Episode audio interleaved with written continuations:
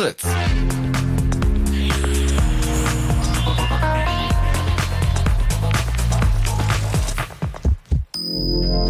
Blue Moon. Die zwei Sprechstunden.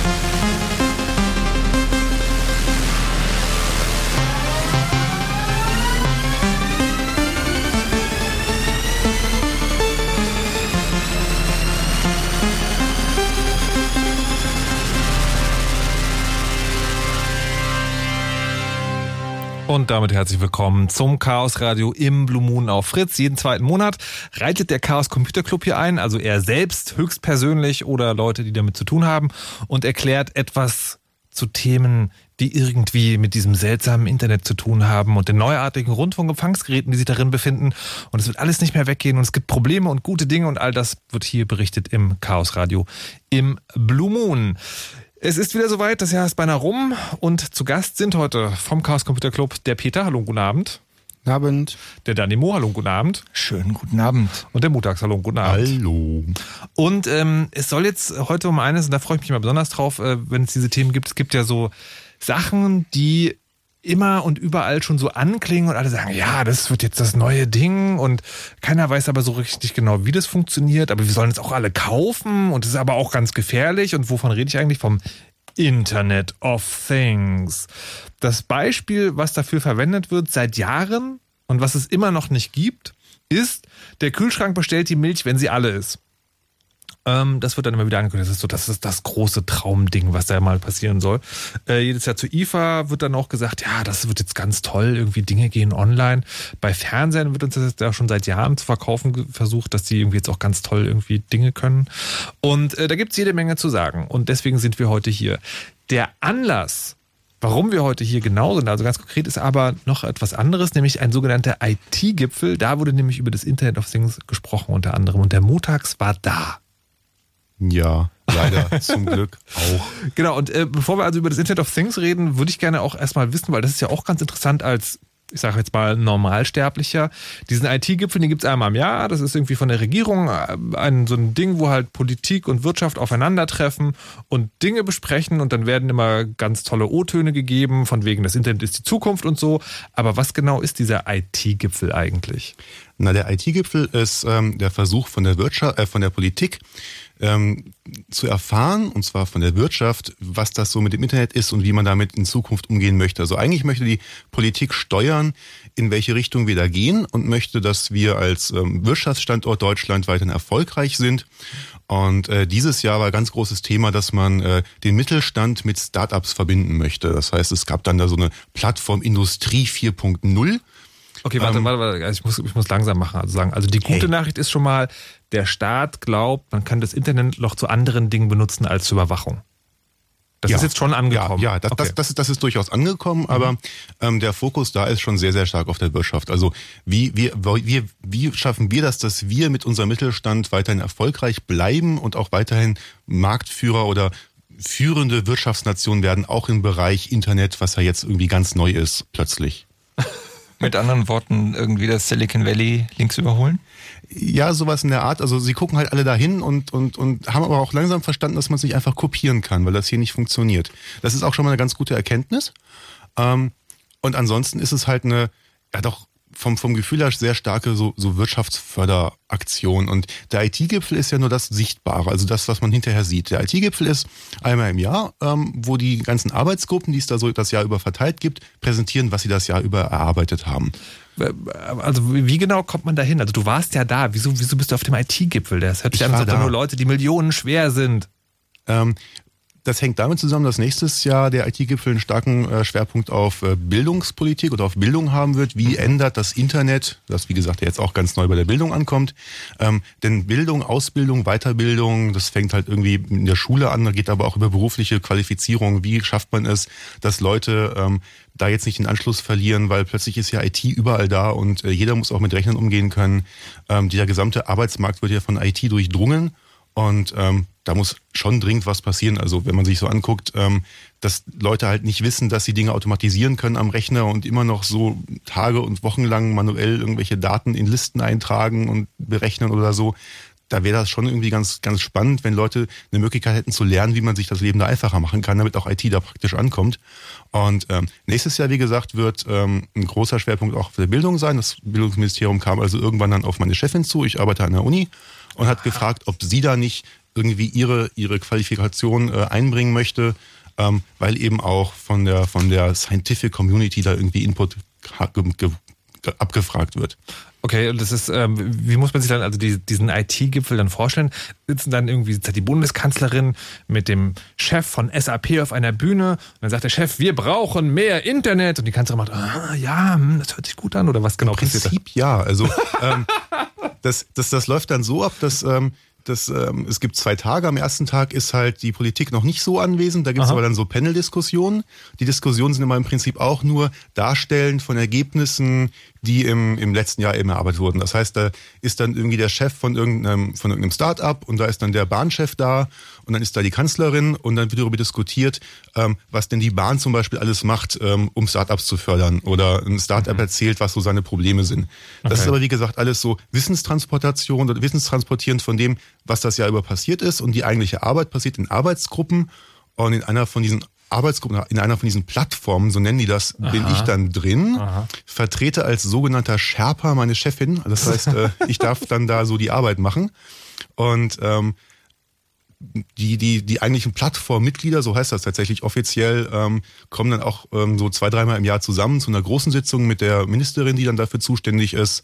und besprechen dann eben, wie man da so weiter vorgeht und was so die Ergebnisse aus den Unterarbeitsgruppen jeweils waren. Also man kann sich im Betrieb schon vorstellen, das ist so, ein, so eine Art glorifiziertes Seminar, Blogseminar aus der Uni.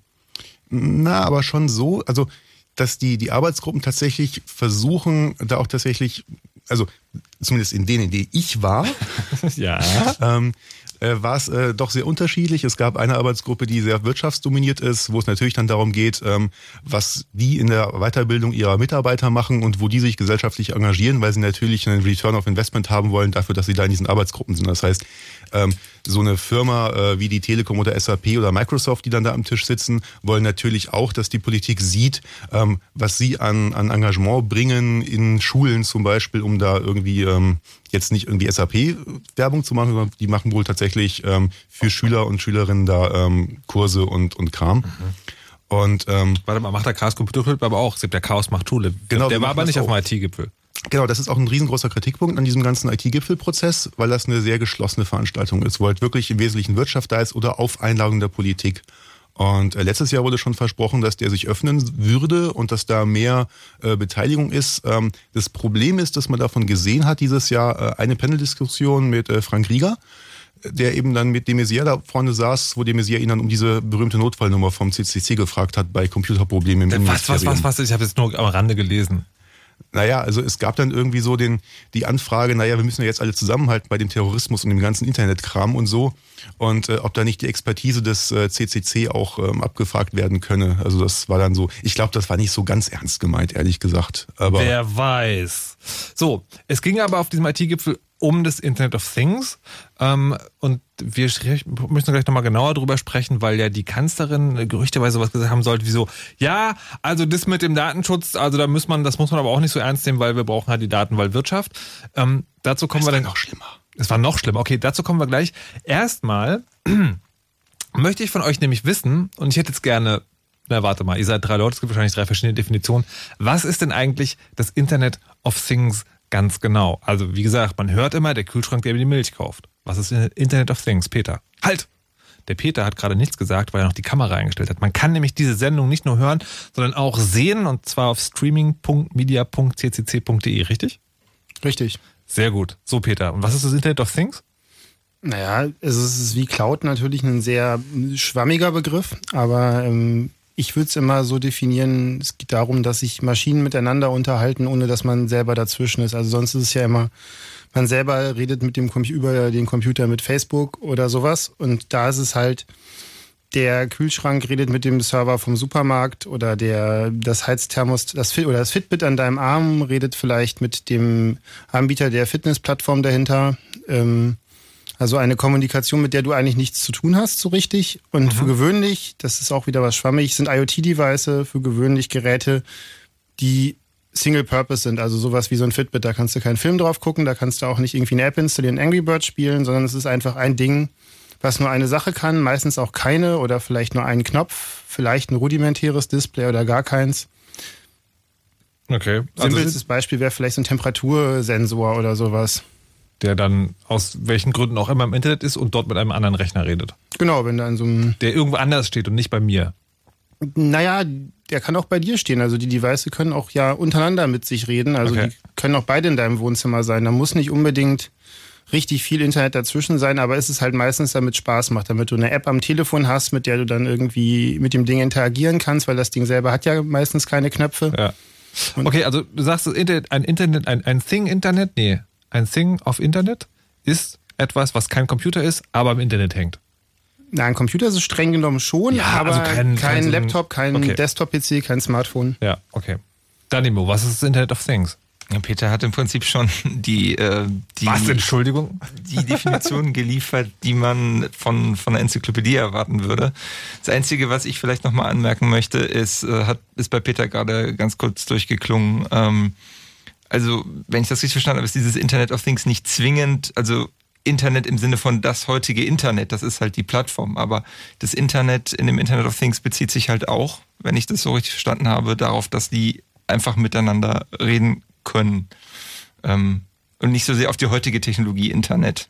Naja, das Internet ist ja ein Network of Networks. Ne? Ja. Aber wird es jetzt philosophisch? Internetworks. Nein, das Internet ist definiert als äh, Netzwerk von miteinander verbundenen Netzwerken. Also ein super Netzwerk von Netzwerken. Von daher ist es ist das schon da drin. Ja. Also ich meine, du würdest wahrscheinlich in den meisten Definitionen die Online-Anbindung irgendwie mit drin haben, weil sonst ist es halt einfach nur so Sensornetzwerk zu Hause und damit es Internet ist und nicht nur Net, also zwischen Netzen musst du halt nochmal irgendwie ein Gateway dazwischen, aber im Prinzip ist es für die reine Funktionalität fast egal. Okay, also dann halten wir fest, das Internet, oder hast du jetzt noch? Oder hast du eine andere? Internet ist, wenn die Cloud aus dem Toaster kommt. Aha, okay. So, ähm, jetzt wissen wir also, es geht um Dinge, die irgendwie im Internet sind. Da frage ich mich als nächstes natürlich, warum? Was sind denn da so Anwendungsbeispiele?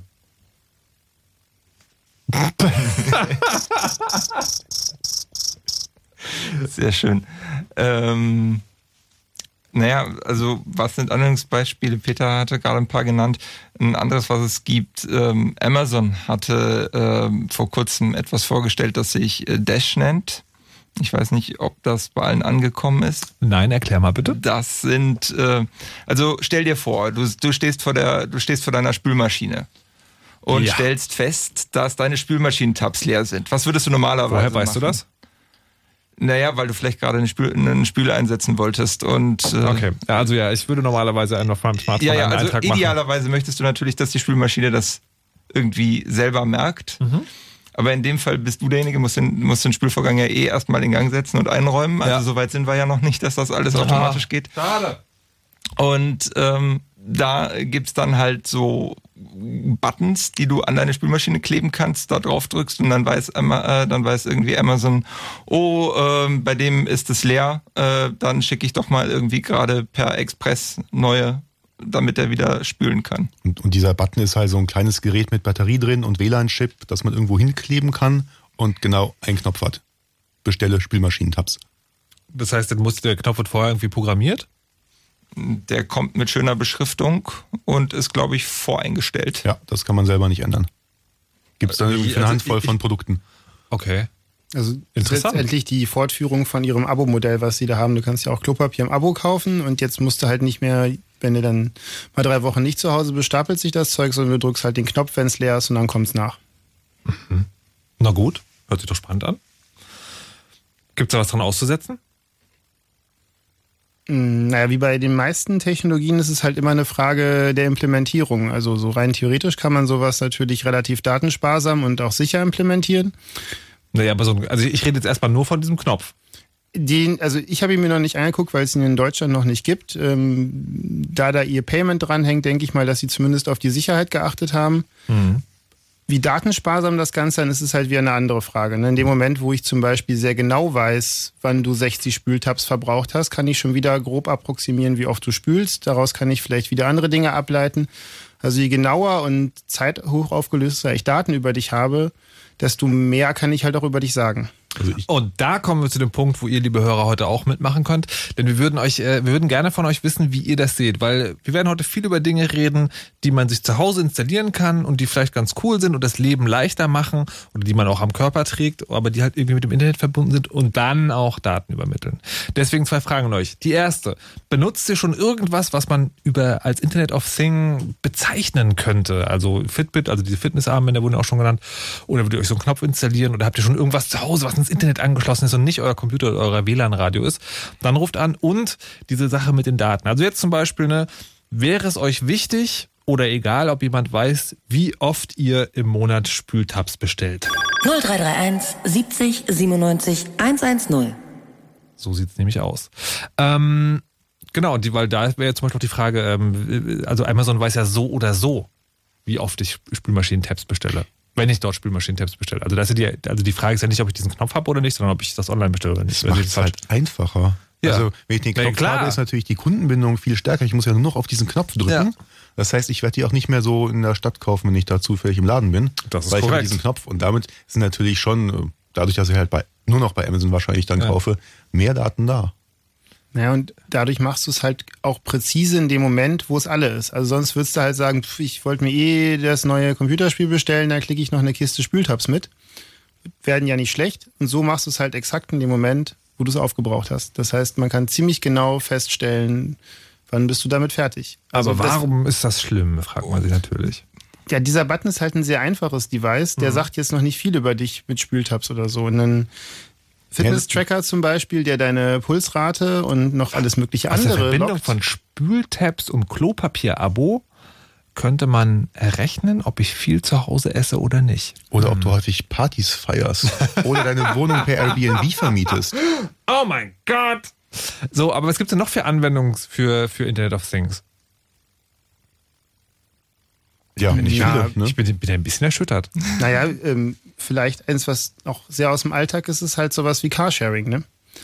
Also sowas wie, ich okay. stelle meinen, meinen Mini irgendwo in der Stadt ab und lauf weg und ein anderer findet den, weil seine App ihm sagt, das Auto hat er im Server der, des Anbieters gesagt, wo es gerade steht und die App sagt mir dann auch, das Auto heißt Claudia und der Tank ist halb voll und es ist grün und es hat übrigens eine Beule vorne an der Stoßstange. Mhm.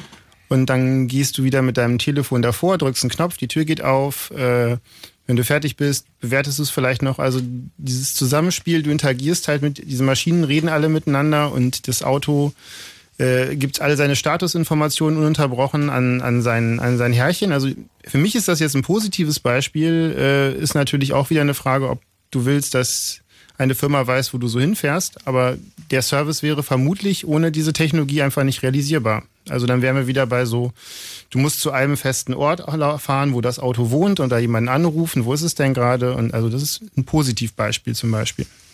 Hm. Hm.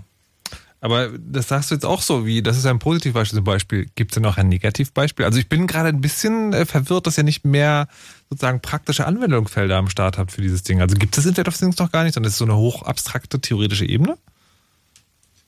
Ja, also ich muss ganz ehrlich sagen, ich bin von diesem Thema etwas, insofern etwas enttäuscht, äh, weil es immer sehr hochtrabend ähm, propagiert wird. Es gab da ja auch diese, in dem Zusammenhang, äh, diese Geschichte, dass wir jetzt überall RFID-Tags sehen werden. Das ist durchaus, ähm, das ist irgendwie durchaus der Fall in, in, in, auf industriellem Maßstab, um da schneller Logistik fahren zu können. Aber auch mit Einschränkungen, weil es in der Praxis nicht so funktioniert, wie es soll. Genau. Das müssen wir mal erklären. Also was, da hängen was, da hängt was woran und macht was schneller? Naja, die, das Versprechen war, wir haben jetzt diese kleinen, äh, kleinen Chips mit einer kleinen Antenne dran, die ohne Batterie passiv sind. Ähm, wenn die in, die in die Reichweite vom Lesegerät kommen, senden ihre ID und vielleicht noch so ein bisschen mehr Informationen, was das da für ein Produkt ist. Und wenn ich das jetzt auf jedem Produkt draufkleben habe und das in der Palette drin ist und ich mit dem Gabelstapler durch so ein großes Antennentor fahre, weiß ich innerhalb von Sekunden, wie viele äh, Gurkengläser, Videorekorder oder sonstige Güter auf dieser Palette geladen sind. Und ich kann sie direkt im Hochregallager wegräumen und muss die nicht mehr einzeln auspacken und zählen. Klingt auch total total spannend. Oder noch, oder noch besser oder noch näher beim Verbraucher ist einfach, du sparst dir die Kassen und der Verbraucher braucht halt nicht erstmal anstehen und immer an der falschen Kasse stehen, sondern du läufst auch einfach durch so ein Tor durch und dann sagt er, dann sagt er ein Computer hier bitte einmal Kreditkarte durchswipen und dann bist du halt idealerweise in einer halben Minute mit dem Bezahlvorgang fertig. Und da gab es halt dann zwei praktische Probleme, äh, zum Beispiel saure Gurken. Also saure Gurken, Was? sie haben dafür gesorgt, dass die ganzen RFID-Tags so gut abgeschirmt waren, dass man nichts anderes mehr gesehen hat, weil dieses Gurkenwasser offensichtlich die Sendefähigkeit komplett geblockt hat. Und äh, teilweise war es auch so, dass sie mit diesem Gabelstapler in verschiedenen Richtungen durch dieses Tor fahren mussten, weil wenn die Tags falsch ausgerichtet waren auf dem Produkt, dann und das war alles. Oder nebenan war ein Hochregallager von einem von UPS, der dann auf derselben Frequenz und das hat dann in der Praxis zu ganz ganz lustigen Problemen okay. geführt. Okay, also wir haben heute im aktuellen Chaos Radio Folge 218 übrigens schon eine wichtige Sache gelernt, nämlich Gurkenwasser schützt vor Scannerstrahlung die RFID-Tags auslesen kann. Also könnt ihr euch mal überlegen, ob ihr vielleicht euren biometrischen Personalausweis in ein Gurkenwasserbad einlegt. Ähm, wir machen jetzt erstmal noch eine kleine Musik, die ist von Ska, Heartbreak. Ähm, die Herren im Studio überlegen sich mal ein paar Beispiele für das Internet of Things. Da reden wir dann gleich noch drüber. Und ähm, ihr könnt auch noch gerne anrufen unter 0331 70 97 110. Dann machen wir erstmal Nachrichten und dann sind wir gleich wieder da.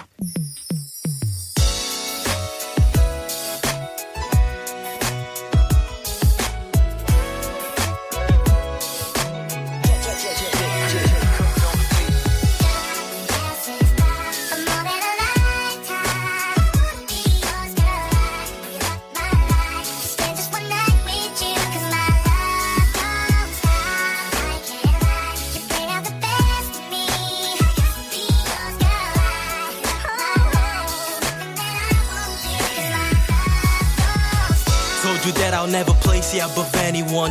And I run through my heart. Now the feeling very strong. Could've sworn it wasn't pervious, I'm very burned. I fell in love and back up, now I can barely run. It's all broken, we fix it. I hope it's never late. Though you're gone, but in my heart for you, I kept a special place. Was selling smooth the fight to making a sink. Late night arguing about extraneous things, about how I never seemed to care, but it was never true. Saying I focused on rap, that's all I ever do. You and the music were the only thing that I was committed to. I never did, but right now I'll admit it too. Couple of texts, you never get to reply back. But still on you, girl, is what I got my eyes at. I always been the type to let it ride usually, but can we go back to how we used to be, girl?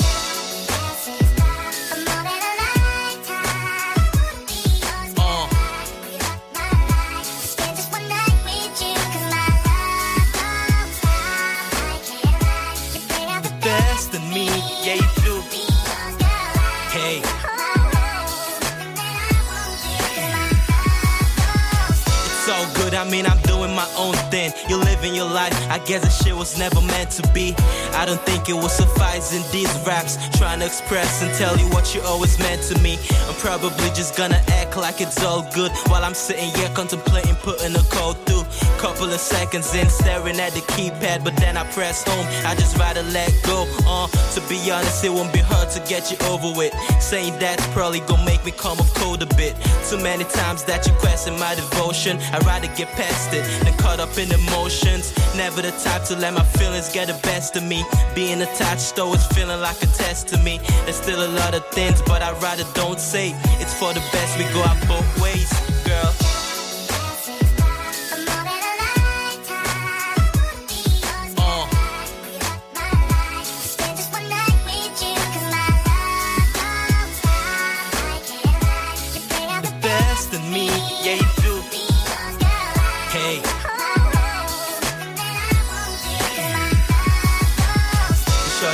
Through my heart straight. Girl, I'm tired of dealing with this heartbreak. Now, you try to spear through my heart straight. Girl, I'm tired of dealing with this heartbreak. Now, you try to spear through my heart straight. Girl, I'm tired of dealing with this heartbreak. Now, you try to spear through my heart straight. Girl, I'm tired of dealing with this heartbreak. Now.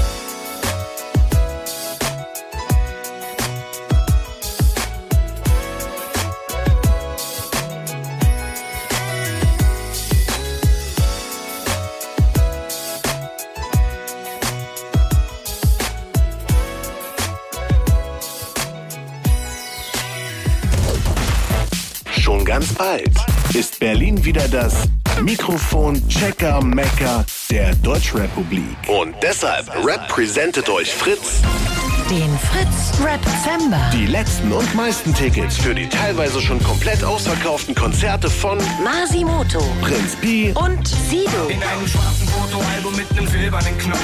Antilopengang Tizi und KIZ.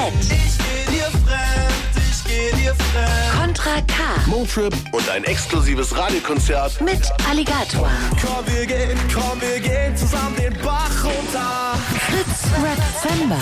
Einfach gut Fritz hören und gewinnen. Mehr Infos Fritz.de slash Rapzember. Der Fritz Rap Zember. Rap präsentiert von Fritz. Und das hört man. Um kurz nach halb elf Fritz Nachrichten. Mit Emily Ulbricht.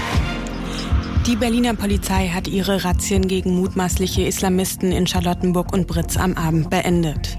Es seien keine gefährlichen Gegenstände gefunden worden, sagte Polizeipräsident Kant im RBB-Fernsehen. Man habe zuvor einen ernstzunehmenden Hinweis erhalten, dass entsprechende Aktionen in Berlin geplant seien. Am Nachmittag hatte ein Großaufgebot der Polizei eine Moschee in Charlottenburg durchsucht. In Britz wurden zwei Männer im Alter von 28 und 46 Jahren festgenommen. Auch Deutschland wird sich am Militäreinsatz gegen die Terrormiliz IS in Syrien beteiligen. Das hat die Bundesregierung beschlossen, um Frankreich im Antiterrorkampf zu unterstützen. Demnach werden mehrere Aufklärungsflugzeuge der Bundeswehr bereitgestellt. Sie sollen Infos über Angriffsziele in Syrien liefern. Außerdem werden Tankflugzeuge und ein Kriegsschiff der Marine zum Einsatz kommen. Der Bundestag muss noch zustimmen. In Deutschland sind schon jetzt deutlich mehr Flüchtlinge angekommen als von der Bundesregierung erwartet. Sie hatte bis zum Jahresende mit 800.000 Menschen gerechnet. Die Bundesländer sagen aber, dass es schon fast eine Million Flüchtlinge sind. Demnach kamen allein im November so viele Menschen an wie noch nie in einem Monat. Die Bundespolizei zählte bis Anfang der Woche mehr als 190.000 Einreisen. In Oranienburg sind vier Weltkriegsbomben auf einmal entdeckt worden. Sie sollen morgen Vormittag entschärft werden. Die Stadt teilte mit, dass die Bomben auf einem Grundstück im Ortsteil Lenitz gefunden wurden. Bis 8.30 Uhr morgen früh müssen die Anwohner im Umkreis von einem Kilometer ihre Häuser verlassen. Etwa 4.300 Menschen sind betroffen. In dem Sperrkreis liegt auch der S-Bahnhof Lenitz. Die Bahn will einen Ersatzverkehr mit Bussen einrichten. Das Wetter. Mit den aktuellen Temperaturen, die liegen in Berlin-Steglitz bei einem Grad, in Friedrichshain sind es vier Grad, Grünow meldet ein Grad, Ludwigsfelde und Pritzwalk jeweils zwei Grad und in Frankfurt-Oder sind es drei Grad. Nachts sinken die Temperaturen um die null Grad, kriegen wir in Berlin und Brandenburg und dazu kann es neblig sein. Morgen lockert es im Tagesverlauf auf und es soll überwiegend sonnig werden bei maximal vier bis sechs Grad. Verkehr. Stadtverkehr Berlin A100 Stadtring Richtung Neukölln. Die Überleitung zum Abzweig Steglitz ist wegen einer Baustelle bis morgen früh gesperrt. Aus Brandenburg haben wir keine Meldungen, eine Meldung aber noch zur Berliner S-Bahn. Auf der Linie S5 fahren zwischen Strausberg und Strausberg Nord bis Sonntag Busse statt Bahn. Da wo es geht, euch eine gute Fahrt. Fritz ist eine Produktion des RBB. Und wenn ihr eine Frage? Oder Kritik? Oder Lob? Oder ein schönes Foto, Video? Oder eine Sprachnachricht? Oder einfach mal Grüße ins Fritz-Studio schicken wollt, dann macht das doch. Und schon seid ihr mittendrin. Und im Radio. Mit der Studio-Message Studio in eurer Fritz-App. Fritz. Blue Moon.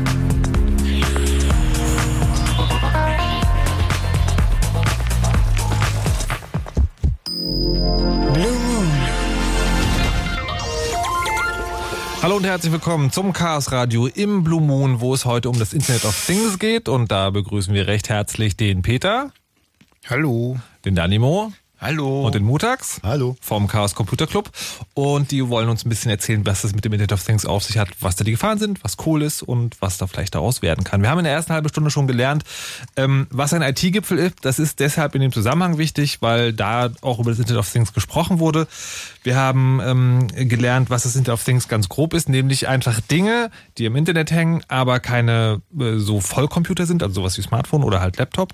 Ähm, und Gurkenwasser schützt vor RFID-Ablesestrahlung. Das ist wirklich eine wichtige Nachricht. Dann wollte ich wissen, was jetzt genau so Beispiele sind für das Internet of Things. Und ähm, da haben sich die Herren hier ein bisschen schwer getan, aber wir werden gleich nochmal genauer drüber sprechen, was das genau praktisch bedeutet. Also was da die Hersteller wollen, was ihr kauft. Und wir haben auch einen Anruf. Wir können mich heute auch anrufen und sagen, wie viel Daten ihr bereit seid aufzugeben für ein bequemeres Leben oder was ihr euch an Internet of Things zu Hause eingebaut habt. Oder vielleicht habt ihr einen anderen Begriff in diesem Zusammenhang gehört wenn es darum geht, dass der Kühlschrank später die Milch selber steht, Smart Home. Und da genau hat der Michael was zu sagen. Aus dem Friedrichshain, 24 Jahre alt. Hallo und guten Abend. Guten Abend. So, Internet of Things. Warum sagt ihr das was? Wie bitte? Internet of Things. Warum sagt ihr das was? Naja, ähm, weil äh, ich zu Hause mir vor zwei Monaten mir Smart äh, Home mir installiert habe. Ähm, damit kann man halt Heizkosten und Stromkosten ein bisschen senken. Das Ganze funktioniert halt über mein Smartphone, wo ich dann, wenn ich dann, sage ich jetzt mal zur Arbeit gehe, einfach die Heizung dann runterdrehe. Oder wenn ich vergessen habe, den Herd auszumachen oder irgendwas, dass ich es darüber dann halt auch ausmachen kann. Und zeigt mir dann halt auch an, wie viele Steckdosen ich äh, in der Wohnung drin habe und äh, wie viele Heizkörper. Wie, wie, wie genau hat das funktioniert? Also was, was musstest du installieren, bevor das alles so geklappt hat? Ähm, und zwar, ich musste die ganzen Steckdosen musste ich äh, austauschen. Ähm, ich habe mir das von Vattenfall äh, mir das dann äh, bestellt, dieses ganze Set.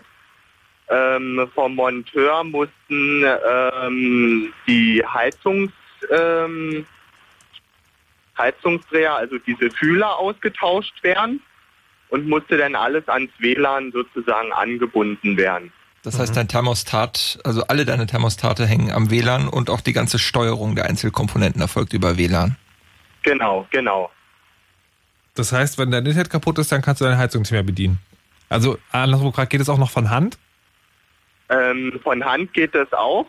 Falls das WLAN kaputt geht, dann kann ich das noch per Hand sozusagen dennoch steuern. Aber das merkt dann das System schon, wenn irgendwas im WLAN eine Störung ist, dass dann halt auch keine Daten mehr äh, beziehungsweise keine Daten mehr gesendet werden.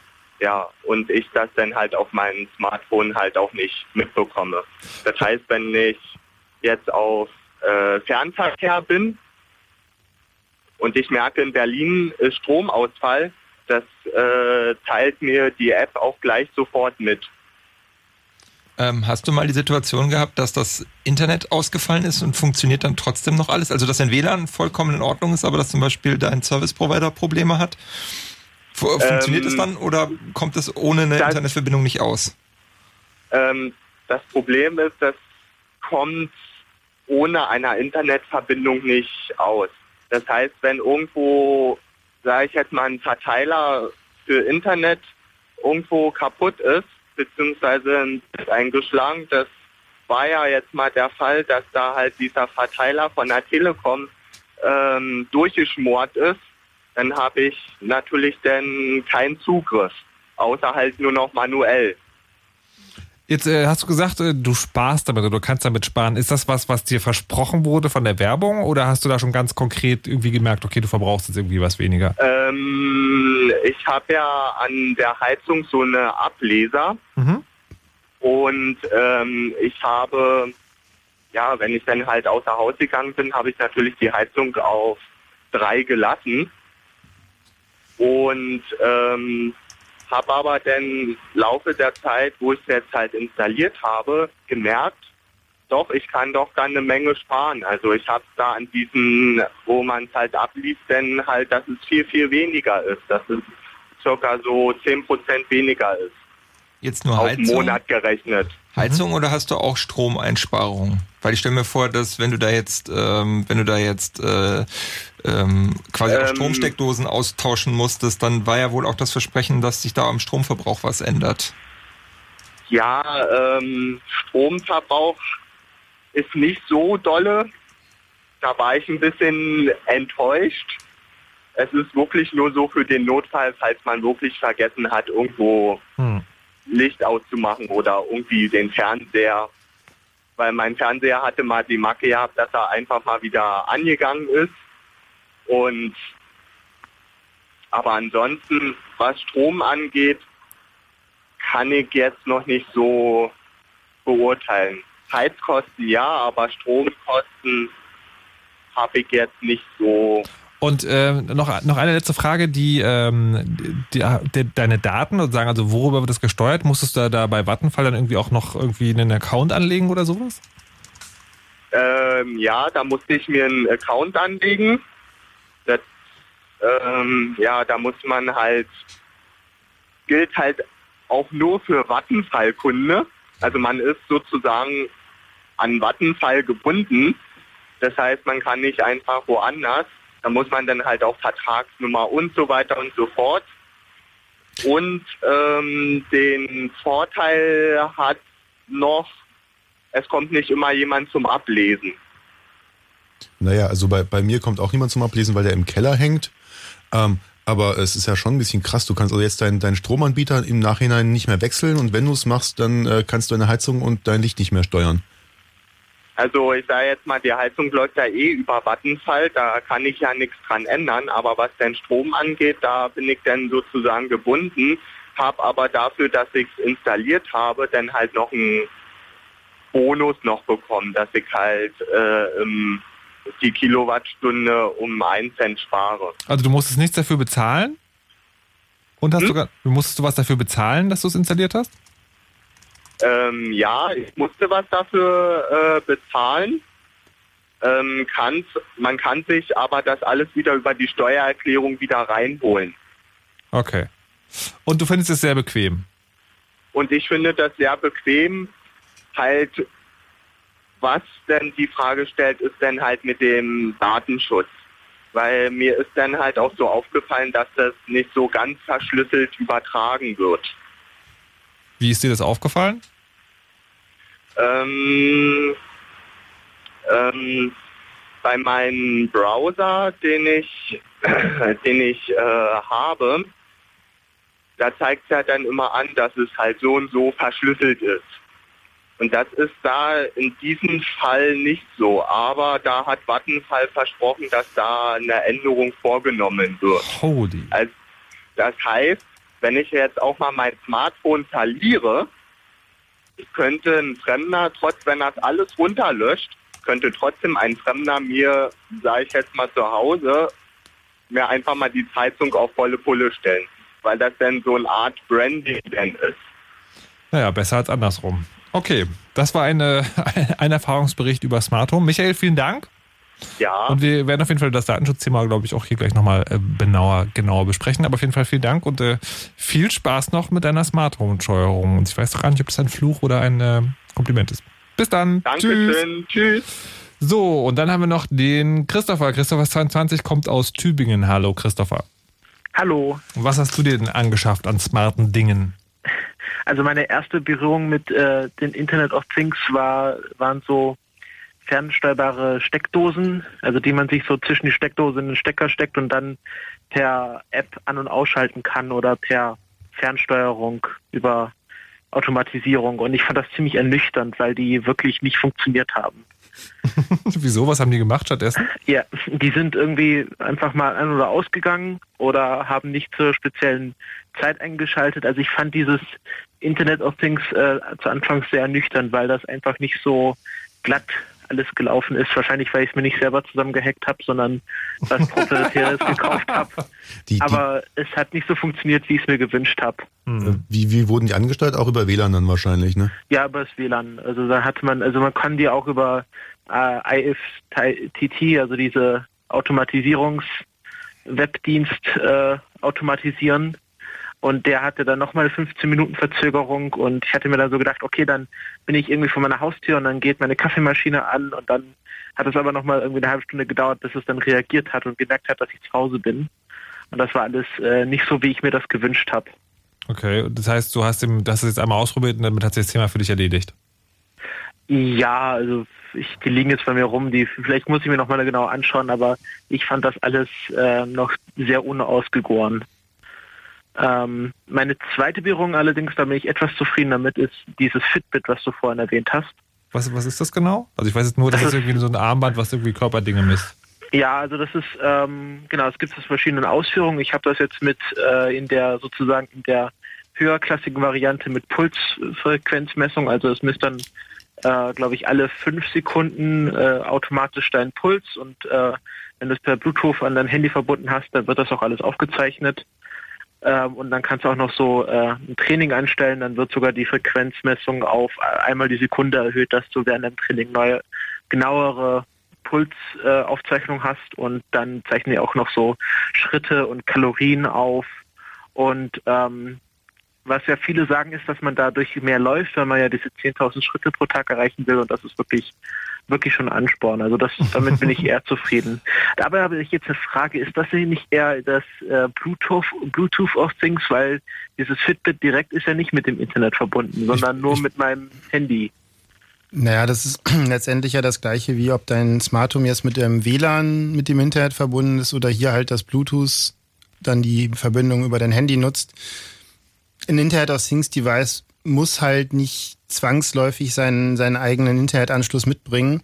Das wird in, den, in der Zukunft immer mehr werden, ähm, einfach weil Modems und so kleiner und billiger werden. Aber momentan, also wenn du jetzt in deinem Fitbit auch einen GSM-Modem oder so drin hättest, dann würde das, könntest du es halt wahrscheinlich alle drei Stunden laden und es wäre irgendwie deutlich schwerer, sodass es sich halt noch das Internet bei deinem Telefon leiht. Aber letztendlich kommuniziert es ja über das Internet, es ist nur noch ein Stück dazwischen. Diese, diese, Ja. diese Daten, die, die sich da ansammeln, hast du die nur bei dir zu Hause auf dem Telefon oder so oder werden die auch auf einem Server abgespeichert? Also bei gibt es dann einen angeschlossenen Online-Dienst? Da gibt es einen angeschlossenen Online-Dienst, also das kann man sich dann auch im Browser anschauen und alles Mögliche damit machen. Also das ist äh, frei, äh, frei im Internet halt bei Fitbit gespeichert. Und die gehen damit auch ziemlich harsch um. Also die, man, es gibt ja noch so Premium-Dienste und ähm, die rücken dann auch nicht alle Daten raus, die man damit sammelt. Das ist äh, einer wahrscheinlich der größten Kritikpunkte, dass ähm, ja, also dass man da irgendwelche Premium-Dienste dazu kaufen kann, die dann das nochmal genauer auswerten. Und daraus schließe ich einfach, dass da Daten gesammelt werden, die dem Endnutzer dann gar nicht zur Verfügung gestellt wird, wenn er nicht noch über den Gerätepreis monatlich Geld ausgibt. Hm. Verstehe, verstehe. Und du machst aber trotzdem mit. Ich mache da trotzdem mit. Also ich habe das jetzt und äh, ja, bringt jetzt nichts, wenn ich es jetzt nicht trage aus Protest. Ja. Ich habe ja jetzt schon Geld ausgegeben. Und ähm, ja, was ich noch mache, ist, dass ich über, über Move mal alle meine Bewegungen aufzeichne. Über mein iPhone. Es ist ja eigentlich auch im Grunde Internet of Things. Also alles ist ja Internet of Things. Es gibt da nicht irgendwie Internet of People, weil da naja, gibt das, ja keine das, Chips das, im Kopf. Ja, das Internet of Things ist sagen, das ist schon, da geht es halt genau um die Geräte, die online sind, die nicht dein Smartphone sind und nicht dein Computer. Okay. Also dann, ähm, okay, dann äh, Christopher, vielen Dank. Ja, bitte. Für den Einblick äh, in das Internet of Things Leben und viel Spaß damit noch. Ja, danke. Bis dann. Ciao. Tschüss. Und ähm, das, das ist ja aber anscheinend auch so eine grundsätzliche Frage. Man, ähm, man hat so ein Internet-Thing und das kommuniziert dann nochmal mit einem Online-Service. Muss das so? Na, nicht zwangsläufig. Also grundsätzlich kannst du die Infrastruktur technisch dafür natürlich auch selber betreiben. Also zum Beispiel um, bei diesen Smart Home, ähm, meistens der Smart Home Produkte hast du zum Beispiel da mehr oder weniger einen vollwertigen Computer zu Hause stehen, mit dem deine ganzen Steckdosen und so reden. Und dieser Computer redet dann mit der Cloud. Also meistens ist das so eine Box, sieht aus wie so ein DSL-Router oder sowas. Und diese Box könnte technisch gesehen natürlich auch vollkommen alleine funktionieren. Aber dann hast du ja genau das, was die beiden Anrufer auch schon beschrieben haben, diesen Vendor-Login. Also äh, Vattenfall möchte, dass du bei Vattenfall bleibst und Fitbit möchte ja auch, dass du bei Fitbit bleibst und dein nächstes Fitbit kaufst und ähm, den Premium-Dienst dazu kaufst. Wenn du das aber jetzt alles bei dir zu Hause hättest, dann gäbe es ja gar keinen Grund, warum sie dir das Gerät äh, vielleicht auch günstig überlassen sollen. Ähm, ist halt immer die Frage, was ist der Business Case, hinter dem der es dir verkauft? Na, wie ist denn der bei Internet of Things? Der, ist- der ist quasi eigentlich nie, wir bringen dein Gerät für dich online und du gibst uns Geld dafür, sondern er ist immer, wir sammeln deine Daten. Oder wie? Ja, das kommt drauf an. Ich würde sagen, bei solchen, solchen Angeboten wie, ähm, wir haben hier so WLAN-Lampen, die du dir installieren kannst und es gibt diese App, Es mit der du sie WLAN-Lampen? kannst. Natürlich gibt es WLAN-Lampen. Was machen die genau? Ja, das ist so eine, so eine, so eine Lampe, eine, eine LED-Glühbirne mit E27-Fassung, schraubst du da in deine Deckenlampe und kannst dann per App die Farben frei wählen.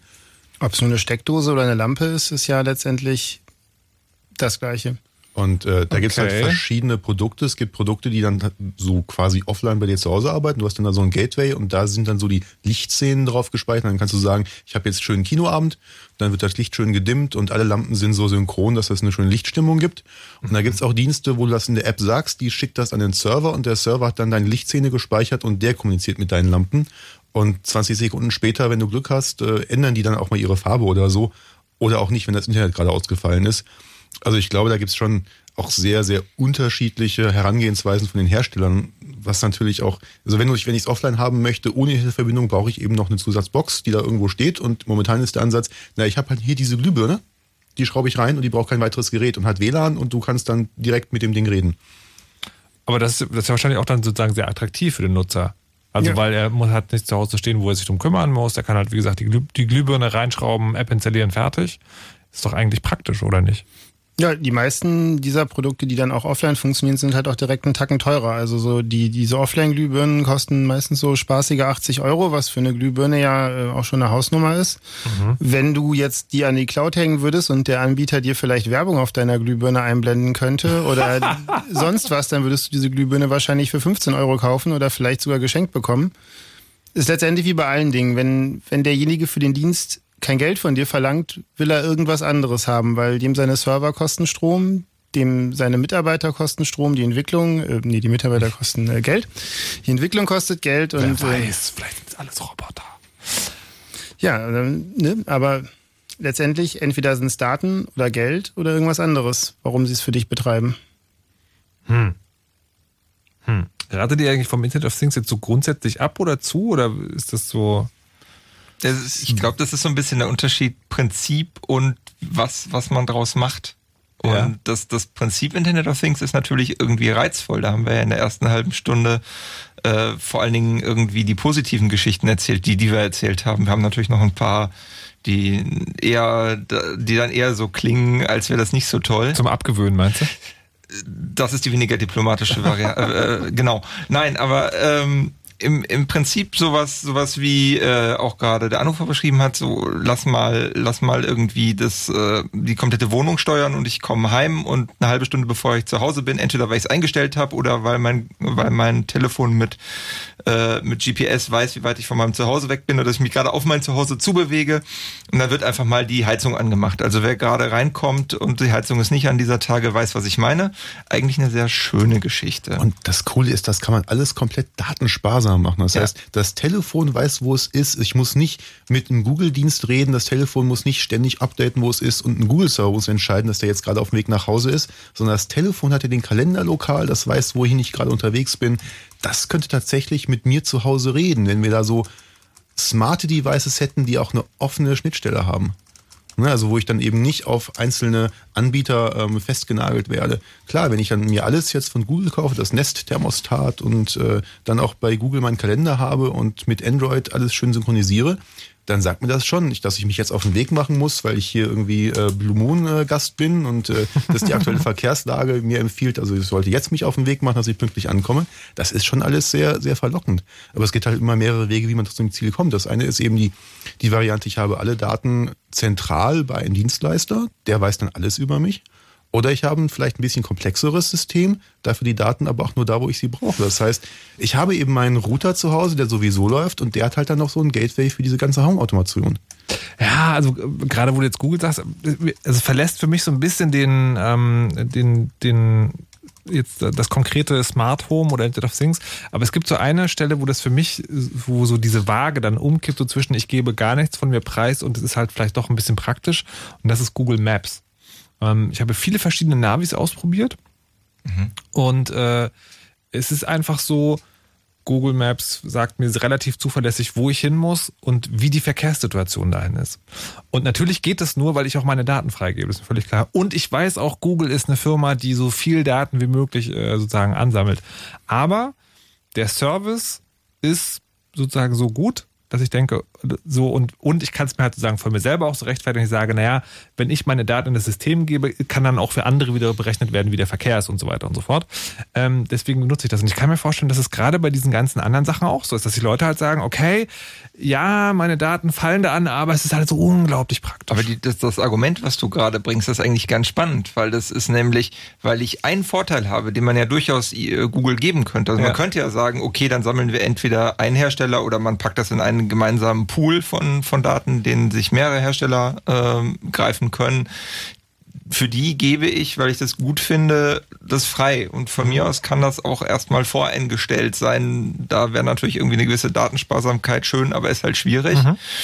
Ähm, aber was du ja sagst ist, weil ich dieses eine Feature habe, toleriere ich alle anderen Schweinereien, mal freundlich ausgedrückt, die da durchaus, die da durchaus per Default erstmal eingestellt sind und der, ich- der sich viele einfach erstmal nicht bewusst sind, ähm, dass diese Daten irgendwie exportiert werden. Zum Beispiel, wenn ich, äh, wenn ich mit meinem Siri, Cortana, wie sie nicht alle heißen, äh, rede, vielen Leuten ist, glaube ich, gar nicht bewusst, dass das nicht auf dem, dass das nicht auf dem Handy äh, prozessiert wird, sondern dass das erstmal in die Cloud läuft. Das ist, äh, bei Google ist es aber tatsächlich spannend, weil ich habe das nie gemacht, also weil ich diesen Service nicht benutzt habe. Man kann sich, glaube ich, diese Anfragen tatsächlich runterladen. Man kann das einstellen, dass sie, dass sie gespeichert werden Ja. oder man kann auch einstellen, dass sie gelöscht werden sollen. Meine werden gelöscht. Ähm, aber ähm, ja, man kann sich die Samples anhören. Also, wir wandern gerade ein bisschen vom Thema weg, aber es ist nicht ganz unspannend. Also, wenn ihr diesen Service benutzt, dass ihr mit eurem Telefon sprecht und sagt, hier Siri, ruf irgendwie jemand an oder bei Google, wie heißt sie? Äh, Google Now, glaube ich. Genau, hey, hey Google oder wie das da geht. Ähm, und dann Google. sagt, Ah, okay, okay, okay, Google, Google, und dann so eine Anfrage stellt, dann wird tatsächlich das aufgenommen, also als Audio und bei Google gespeichert und das kann man sich dann wieder runterladen und sich selber zuhören und hat auch die ganze History. Das ist also tatsächlich auch ein bisschen spannend. Das sind natürlich auch Daten, die die ganzen Unternehmen haben. Also, wir sind jetzt an dem Punkt, wo man so sagt, na, ist das nicht vielleicht irgendwie ein Argument, dass man sagt, manche Dinge macht man noch, manche nicht. Ihr könnt gerne noch anrufen unter 0331 70 97 110, wenn ihr auch eine Meinung zum Thema habt und sagt, sagt, nee, ich bin da ganz hart, ich will niemals irgendwelche Daten angeben oder ihr sagt, ich finde das alles super bequem, sollen alles wissen, weil ich kann mich dann zurücklehnen. Wir hören so lange, während ihr vielleicht eure Telefone herauskramt, Dr. Vox mit Level Up und sind dann gleich wieder da. Ja, darauf passt du jetzt nicht schön.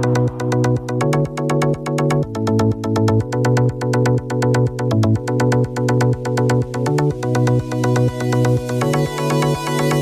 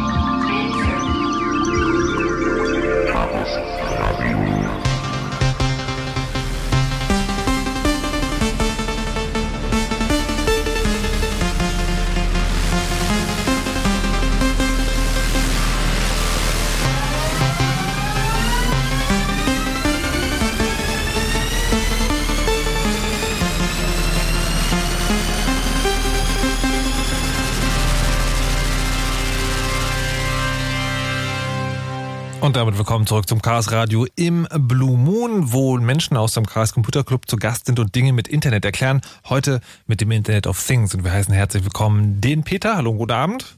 Guten Abend. Den Danimo. Hallo. Und den Montags. Na Abend.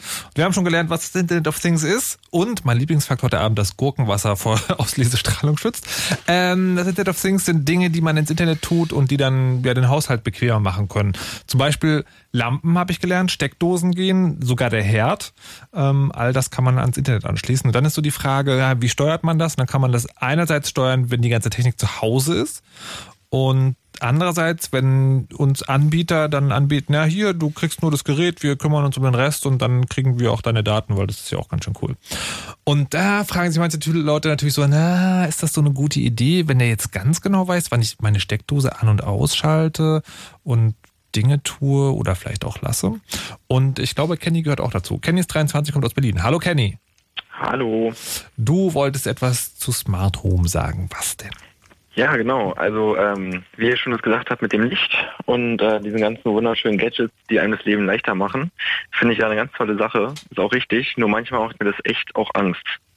Ähm, also ich habe diese Lampen gekauft von Philips und ähm, die funktionieren super. Die funktionieren mit mir mit Geo-Tracking. Das heißt, wenn ich auf einer gewissen Strecke zu meinem Haus bin, gehen die an oder aus, je nachdem, was, was ich eingestellt habe. Ähm, was mir aber bei Geo-Tracking dann echt Angst macht, ist, dass mein Smartphone mir anzeigt, wie viele Minuten ich jetzt von dem Standpunkt nach Hause brauche.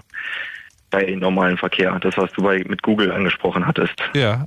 ja. Das ist mir letztens mal aufgefallen, ich fahre eine gewisse Strecke relativ oft zur Arbeit oder zur Freundin oder so und stelle mein Auto dann ab. Und wenn ich dann wieder an dem Punkt bin, wo mein Auto abgestellt wurde, sagt mir mein iPhone, so und so viele Minuten brauchst du jetzt, obwohl es nicht weiß, dass ich mit dem Auto fahren möchte, nach Hause.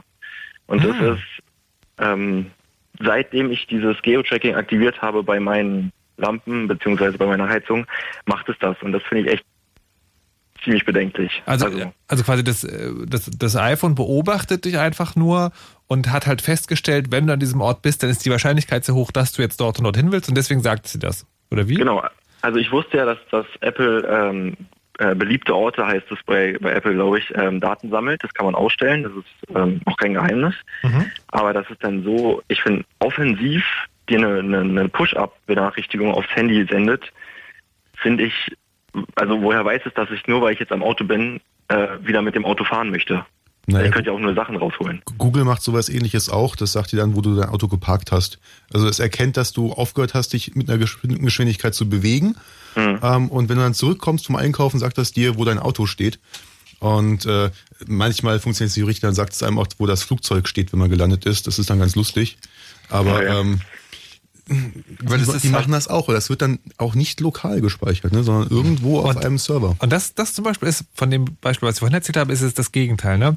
Ich bin so ein Typ, ich fahre manchmal Auto und dann relativ lange Strecken wieder äh, öffentliche Nahverkehrsmittel. Und mein Wohngebiet ist relativ dicht bewohnt. Das heißt, es gibt so drei, vier Standardparkplätze. Aber wenn ich das Auto da nicht abgestellt habe, dann weiß ich nicht, wo es ist. Dann muss ich halt wirklich suchen. Und äh, da habe ich ja auch, auch immer gehört, ne? es gibt so Apps, die halt die messen, also du, du stellst halt an, dass die dich überwachen und dann messen die einfach irgendwie die Geschwindigkeit. Das heißt, die erkennen, wann du Auto fährst und wann du nicht mehr Auto fährst und machen dann genau dieses Ding, können dir sagen, wo du dein Auto zum letzten Mal geparkt hast. Und das wäre eigentlich so super praktisch, weil es wirklich einmal im Monat vorkommt, dass ich mein verdammtes Auto suche. Aber andererseits ist es mir auch zu gruselig. Also ich möchte nicht, dass eine App mich überwacht äh, und sozusagen und online irgendwo abspeichert, wie mein komplettes Bewegungsprofil ist. Ich habe mich jetzt aber vorher dagegen entschieden. Du, Kenny, hast dich ja sozusagen dafür entschieden, das zu machen, aber findest es trotzdem komisch. Was ist denn jetzt das komische Gefühl bei dir? Ja, Also das- was stört dich daran?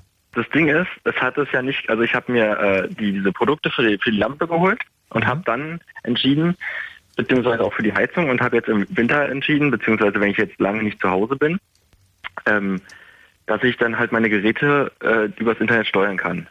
So Heizung oder Licht oder ich habe auch überlegt, mir nochmal so eine, so eine schöne Webcam zu organisieren, aber eigentlich nur Spielerei. Aber seitdem ich mir halt entschieden habe, dass mein Licht angehen soll, wenn ich 50 Meter von zu Hause, also vor meiner Haustür bin, sozusagen. Seitdem ich dieses Geo-Tracking aktiviert habe, ist mein Handy, also der Anbieter Apple, schickt mir diese Push-Up-Nachricht. Ja, seitdem macht dieses, äh, macht das Handy das ja. Und das ist, ich weiß nicht, auch heute die Meldung, äh, jeder guckt 80 Mal auf seine Apple Watch. Also ich gucke definitiv weniger auf meine Apple Watch, aber welche Daten veranlassen jetzt Apple sowas rauszuhauen? Also die, muss, ich glaube, die, die Apple Watch hat so ein Ding, wenn du den Arm nach oben drehst, also den, das Display nach oben geht, das, das erkennt genau. irgendwie diese Bewegung.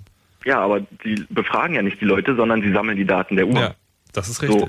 Und das heißt ja, dass mein Handy, Apple, greift auf eine fremde App zu und hat dadurch ja irgendwie eine Kompetenz. Nee, ist es nicht umgedreht? Ist, nicht so, ist es nicht so, dass die App beim Handy abfragt, wo bist du gerade? Nee, also bei dem bei diesem Philips Hue-Ding musste ich mich online anmelden. Ja. Auf der Internetseite. Musste das Geo-Tracking aktivieren. Ja. Damit die mein Haus äh, sozusagen orten können. Mhm. Weil ich habe ja auch, diese, wie gesagt, diesen Zwischenrouter hier im Haus, damit es funktioniert. Und ähm, ich weiß nicht, auf welches da äh, Kartenmaterial sie zugreifen, aber es müsste ja auch mit Samsung funktionieren.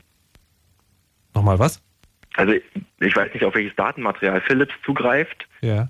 Um dann, ob die eine eigene Map haben oder von TomTom oder was weiß ich. Na, Karte brauchen sie ja nicht. Die äh, können einfach über die Schnittstellen vom Handy, also die, die, die Mobilbetriebssysteme haben ja alle Schnittstellen, wo man dann anfragen kann als App, äh, wo bin ich gerade, äh, wo bewege ja. ich mich. Und ich denke mal, dass in dem Zuge auch ähm, Apple natürlich jetzt dadurch, dass eine Applikation regelmäßig deine, deine Location pollt, ähm, natürlich auch Apple das Profil wesentlich dichter hat. Also die, die Handys machen es oft so, dass sie die, äh, die, die, den Aufenthaltsort nur dann wirklich feingranular ermitteln, wenn eine Applikation gerade den auch haben möchte und ansonsten eben nur so grob tracken. Ähm, ich kann ja. mir vorstellen, dass in dem Zuge Apple da eben jetzt auch mehr Daten bekommt, weil das eben im Betriebssystem aktiv ist. Aber da bin ich jetzt auch kein App-Profi. Ja, aber wie gesagt, es hat mich dann, also als ich das erste Mal gesehen habe, hat mich schon echt erstaunt, was heutzutage so alles ähm, was, an Daten. Was ich spannend finde, ist, du hättest ja jederzeit die Möglichkeit zu sagen, so, nee, ich mache das nicht mehr, sondern ich steuere meine Lampen nur ja. von Hand und mache die Ortungsgrundlage. Das machst du aber nicht. Also so sehr stört sich dann doch nicht, oder?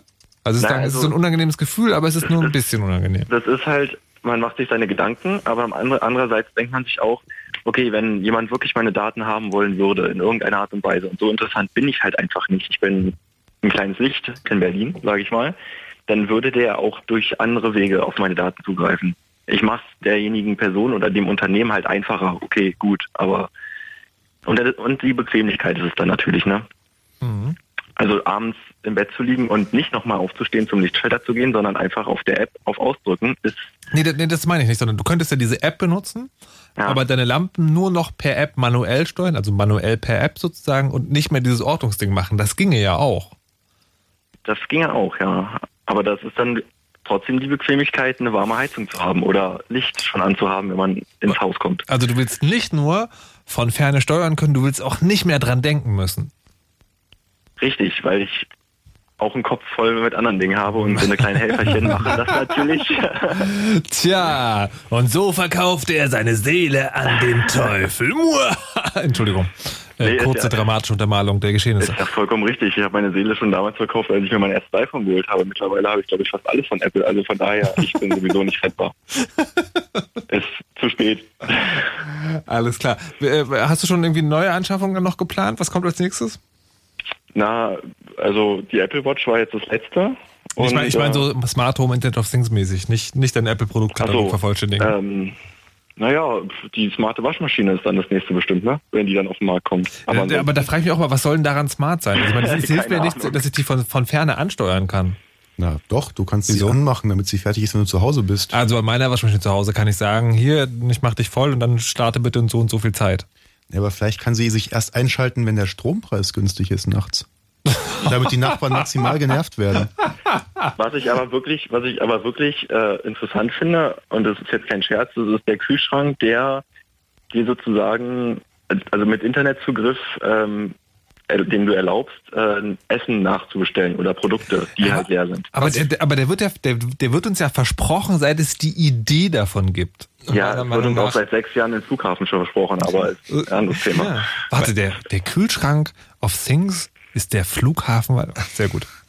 Äh, meiner Meinung nach krankt das Ganze sowieso an der, an, an der großen Wahnsinnigkeit der Kühlschrankhersteller, die glauben, dass alles, was man irgendwie isst, in einem Kühlschrank gelagert wird. Und man vergisst dabei, dass zu einem Essen noch ganz viele andere Sachen gehören. Nur naja, so aber, aber Gegenargumentation sozusagen, im Kühlschrank hast du das, was schnell schlecht wird. Das heißt, da sind die Kaufzeiten geringer, während du halt Nudeln kannst auch vier Kilo in deinen Kabuff legen. Ja, aber der Lieferant kann dir vier Kilo Nudeln vor die Tür legen. Ein Steak, was den ganzen Tag vor der Tür auf dich wartet, ist vielleicht nicht mehr so geil. Also warte, frische warte, Sachen doch, liefern ist, ist nicht so einfach. Warte, das Steak kommt nicht durch die Internetleitung direkt in den Kühlschrank rein? Doch gedruckt. Ja. Wird gedruckt im Kühlschrank. Siehst du? Na gut. Kenny, vielen Dank. und äh, viel Spaß noch mit deiner Ortung. Wir Euch wissen, wo auch. du bist. Bis dann. Tschüss. Tschüss. Ich finde es wirklich spannend. Ich würde mir wünschen, dass noch mehr Leute von euch anrufen und auch erzählen, was sie für Erfahrungen gemacht haben mit äh, dem Internet of Things oder mit Dingen, wo sie mal gesagt haben, okay, meine Daten darfst du haben, ich will es mal bequem haben und wie die Erfahrungen für euch sind. Ich finde das wirklich spannend. Ruft an. 0331 70 97 110. So, und dann müssen wir noch äh, über Puppen reden. Ja, äh, die, was die wenigsten Leuten, Leute wissen, äh, Hacker haben ein, ein großes Herz für Puppen, vor allen Dingen dann, wenn in dieser Puppe einfach mal ein Computer verbaut ist. Und so auch hier passiert, nämlich Mattel hat jetzt eine Hello Barbie rausgebracht. Was unterscheidet jetzt eine Hello Barbie von einer normalen Barbie? Nun, Du wirst es mir sicherlich gleich verraten, Danimo. In der Tat. Äh, die Hello Barbie, die hat, äh, ne, mit der kann man nämlich vordergründig als äh, jemand, der mit ihr spielen will, reden. Die hat so einen Button und da kann man dann draufdrücken und dann kann man ihr was erzählen und die antwortet sogar. Also da ist halt so, so ein ähnlicher Algorithmus drin verbaut oder so eine ähnliche Funktionalität äh, drin verbaut, wie man sie auch bei ne, Siri, Cortana, äh, äh, Google Now, wie, wie sie alle heißen, ähm, ist. Ähm, jetzt könnte man sagen, naja gut, das ist die, das ist dasselbe Szenario, das wir eben beschrieben haben, nämlich ähm, man lässt, ähm, man, man überlässt Fremden die Sprachaufzeichnung, in dem Fall nicht nur von Erwachsenen, sondern sogar von Kindern. Aber es ist natürlich noch schlimmer. natürlich ist es noch schlimmer. In dem Fall ist es nämlich noch schlimmer, weil was passiert, wenn so ein Device jemand in die Hände kriegt, der gerne Devices aufmacht. Ähm, er stellt fest, dass das ganz schnell ganz doll kaputt geht. Äh, in dem Fall war es eben so, dass äh, sobald diese Barbie, die verbindet sich also übers WLAN mit dem Internet, um dann mit den Servern reden zu können, die dann die Sprache interpretieren und auch die Antwort liefern.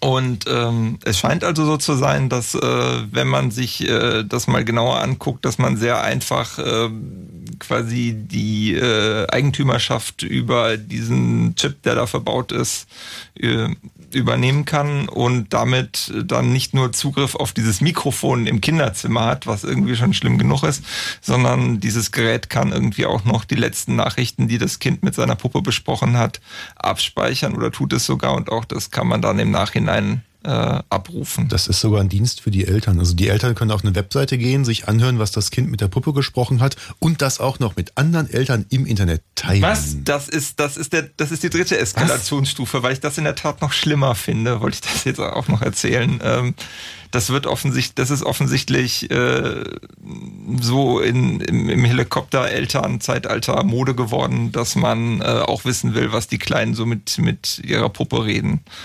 Und das ist dann unter Umständen so süß, dass man das auch noch teilen möchte. Oh, mir ist gerade ein bisschen schlecht geworden. Ja. Ähm, und das verkaufen die so offiziell als hier, das ist total toll. Und sag mal, die, und diese Puppe, ist das dann so, äh, auf Knopfdruck nimmt die auf oder nimmt die eigentlich immer auf? Ähm, naja, sie, sie nimmt im, im, ich sag mal, im Lieferumfang, ähm, sie nimmt im Lieferumfang nur auf Knopfdruck aus. Auf. Das ist alles Software. Aber es ist eben, dieser, dieser Knopf ist einfach auch nur ein Software-Schalter und ähm, nichts, was jetzt jemanden, der auf diesem Gerät drauf ist, wirklich daran hindert, ähm, da einfach auch das Mikrofon auf Dauerlisten zu stellen. Und das Einzige, woran es vielleicht auffällt, wie üblich ist, äh, dass die Barbie, dass der Barbie schneller die Puste ausgeht. Im Sinne von Strom. Wow. Gab es eigentlich sozusagen einen Aufschrei, außer jetzt bei, Also es bei ging Leuten halt wie durch euch, die, sag es, ich mal? Es, es ging halt durch die Presse. Ich habe es hier inländisch tatsächlich nur ähm, nur in der IT-Presse verfolgt. Das scheint da nicht groß drüber hinausgeschwappt zu sein, wobei ich mich auch, mir auch nicht sicher bin, ob es die Puppe schon für den deutschen Markt gibt. Wo es definitiv große Wellen geschlagen hat, ist im englischsprachigen Raum. Aber ob das wirklich die breite Bevölkerung erreicht hat, kann ich nicht einschätzen. Okay, gut, sehr schön. So, das ist also auch Internet of Things. Gibt es noch mehr so Horrorgeschichten? Ja. ja also zum Smart Home gab es ja, die Telekom betreibt sowas ja auch. Denen ist halt ja neulich mal ihr zentraler Server ausgefallen und da war dann der Fall, dass die Leute halt, obwohl es anders versprochen wurde, ihre Lampen nicht mehr schalten konnten. Äh, also der, die Lampen haben dann nicht mehr funktioniert, also komplett nicht mehr. Genau, also die, die Ansage war wohl, ähm, dass es halt auch ohne Internetanbindung geht, solange du dich zu Hause befindest. Ja. Dem war dann aber wohl zumindest beim Teil der Kunden äh, dann doch nicht so. Mhm. Und letztendlich, man muss halt auch immer daran denken, solange an so einer äh, fernsteuerbaren Steckdose irgendwie deine Stehlampe hängt, ist das alles nicht so schlimm. Aber Menschen stecken halt in Steckdosen so ziemlich alles ein, was da rumsteht. Das kann halt auch mal die Herz-Lungen-Maschine der Oma sein oder äh, Ja, okay. dein Kühlschrank. Wenn du deinen Tiefkühlschrank, äh, weil du warum auch immer auf die Idee gekommen bist, daran anschließt, dann hat die Cloud auf einmal Regen, dein, dein IoT-Device sagt, ne, ich gehe mal in einen unklaren State und dann geht dein Kühlschrank aus, du kommst nach Hause, die Oma liegt in der Ecke und der Kühlschrank ist abgetaut. Das sind jetzt so zwei Dinge, die möchte ich ungern miteinander vergleichen. Ähm, aber man sieht den Punkt, worauf du hin willst. Ähm, es gibt doch außerdem auch ähm, äh, immer mal wieder so Sicherheitsgeschichten. Also das, das habe ich mich eh vorhin gefragt, ähm, als der, der erste Anrufer erzählt hat, irgendwie, ja, die Daten würden irgendwie unsicher übermittelt, äh, die da alle anfallen. Das ist ja auch ganz spannend. Und dann gab es neulich irgendwie mit einem der Hersteller auch so einen Skandal. Der jetzt irgendwie gerade Zigbee oder wie die hießen? Ja, grundsätzlich hast du natürlich immer das Problem, diese Geräte müssen sich irgendwie miteinander unterhalten und das haben wir eingehend gesagt, man kann sowas halbwegs sicher implementieren oder auch nicht. In dem Fall dieser Zigbee-Geschichte geht es darum, also das sind auch so ähm, diese Philips Hue-Lampen zum Beispiel, die sprechen ein, ein äh, wie nennt sich's, Profil von Zigbee. Ein Profil ist da immer so ein Subset von Featuren und das ist das. Und Zigbee ist ein Protokoll erstmal. Zigbee ist sowas wie WLAN und davon gibt es verschiedene Geschmacksrichtungen. Und Also es eine, ist eine Art und Weise, sagen, wie, die, wie diese Geräte miteinander sprechen. Genau, ist so ein, so ein drahtloses Funkprotokoll oder ein, ein, eine Sammlung von Protokollen und ähm, eine Geschmacksrichtung davon ist dieses Zigbee Lightlink, was der Name schon andeutet, für Lichtsteuerung gedacht ist. Mhm. Und das Problem, was du ja hast, also wenn du jetzt irgendwie dein, mit deinem neuen Handy nach Hause kommst, dann gibst du deinen WLAN-Code da ein, dann ist das in deinem WLAN. Ähnliches Phänomen, du kommst mit deiner neuen Glühbirne nach Hause und die muss irgendwie mit deinem Zigbee-Netz reden. Aber da du ja da nicht willst, dass da jeder mitspielen kann, gibt's da halt ein Passwort oder eine, einen Schlüssel oder was auch immer. Aber wie gibst du den in diese Glüh Glühbirne ein? Die hat ja keine Tasten. Hm, stimmt. Das heißt, du hast dieses Problem des initialen Provisionierens dieses Gerätes. Und in dem Fall war es so, ähm, ganz stumpf gesagt, dass es halt so einen so Key gab, den die alle hatten. Den darf halt keiner wissen außer den Herstellern. Und damit können sie sich dann initial mit deiner Basisstation unterhalten, werden ins Netz integriert und alles ist gut. Hä? Solange niemand außer den Herstellern diese Schlüssel kennt und diese Schlüssel in die Lampen reintut. Und dann das verstehe ich aber nicht. Wie, wie, wie kann das gehen? Naja, stell dir einfach vor, es gibt ein, ein geheimes Codewort für die Gruppe, in der du sein möchtest. Du und deine zehn Freunde kennen das. Ja. Und niemand versteht dich, solange er das nicht kennt. Und solange ist das auch total gut. Und wenn du neun in die Gruppe aufnehmen willst, dann sagst du dem das geheime Codewort und alles ist gut. Und wenn jetzt der Freund eine Lampe ist, dann hat, sagst du ihm das nicht, sondern das hat der Hersteller ihm dann schon gesagt.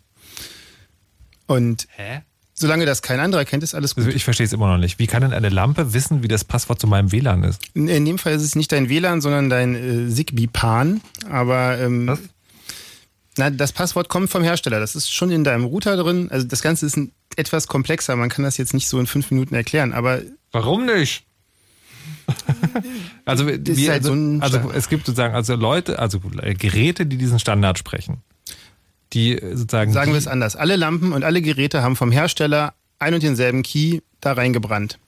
Okay. Und damit verschlüsseln sie die Kommunikation. Und Mhm. solange niemand diesen Schlüssel kennt, der böse auf ist, der deine Lampen steuern Okay, aber das, aber das heißt sozusagen, das, das ist gar nicht sozusagen, also die Geräte, das ist nicht irgendwie, also das Problem kann durchaus sein, mein Nachbar hat solche Geräte, ich habe solche Geräte, dann kann es zu Verwirrung kommen. Na, normalerweise nicht, wenn der Nachbar nicht böse ist, weil diese Lampen, die haben, da gibt's halt noch so Dinge wie, du musst es irgendwie an die Basisstation dranhalten. Aber wenn du diesen Schlüssel kennst, kannst du halt auch sagen, hallo, ich bin die Basisstation, sprich mit mir, auch wenn du gar nicht meine Lampe bist.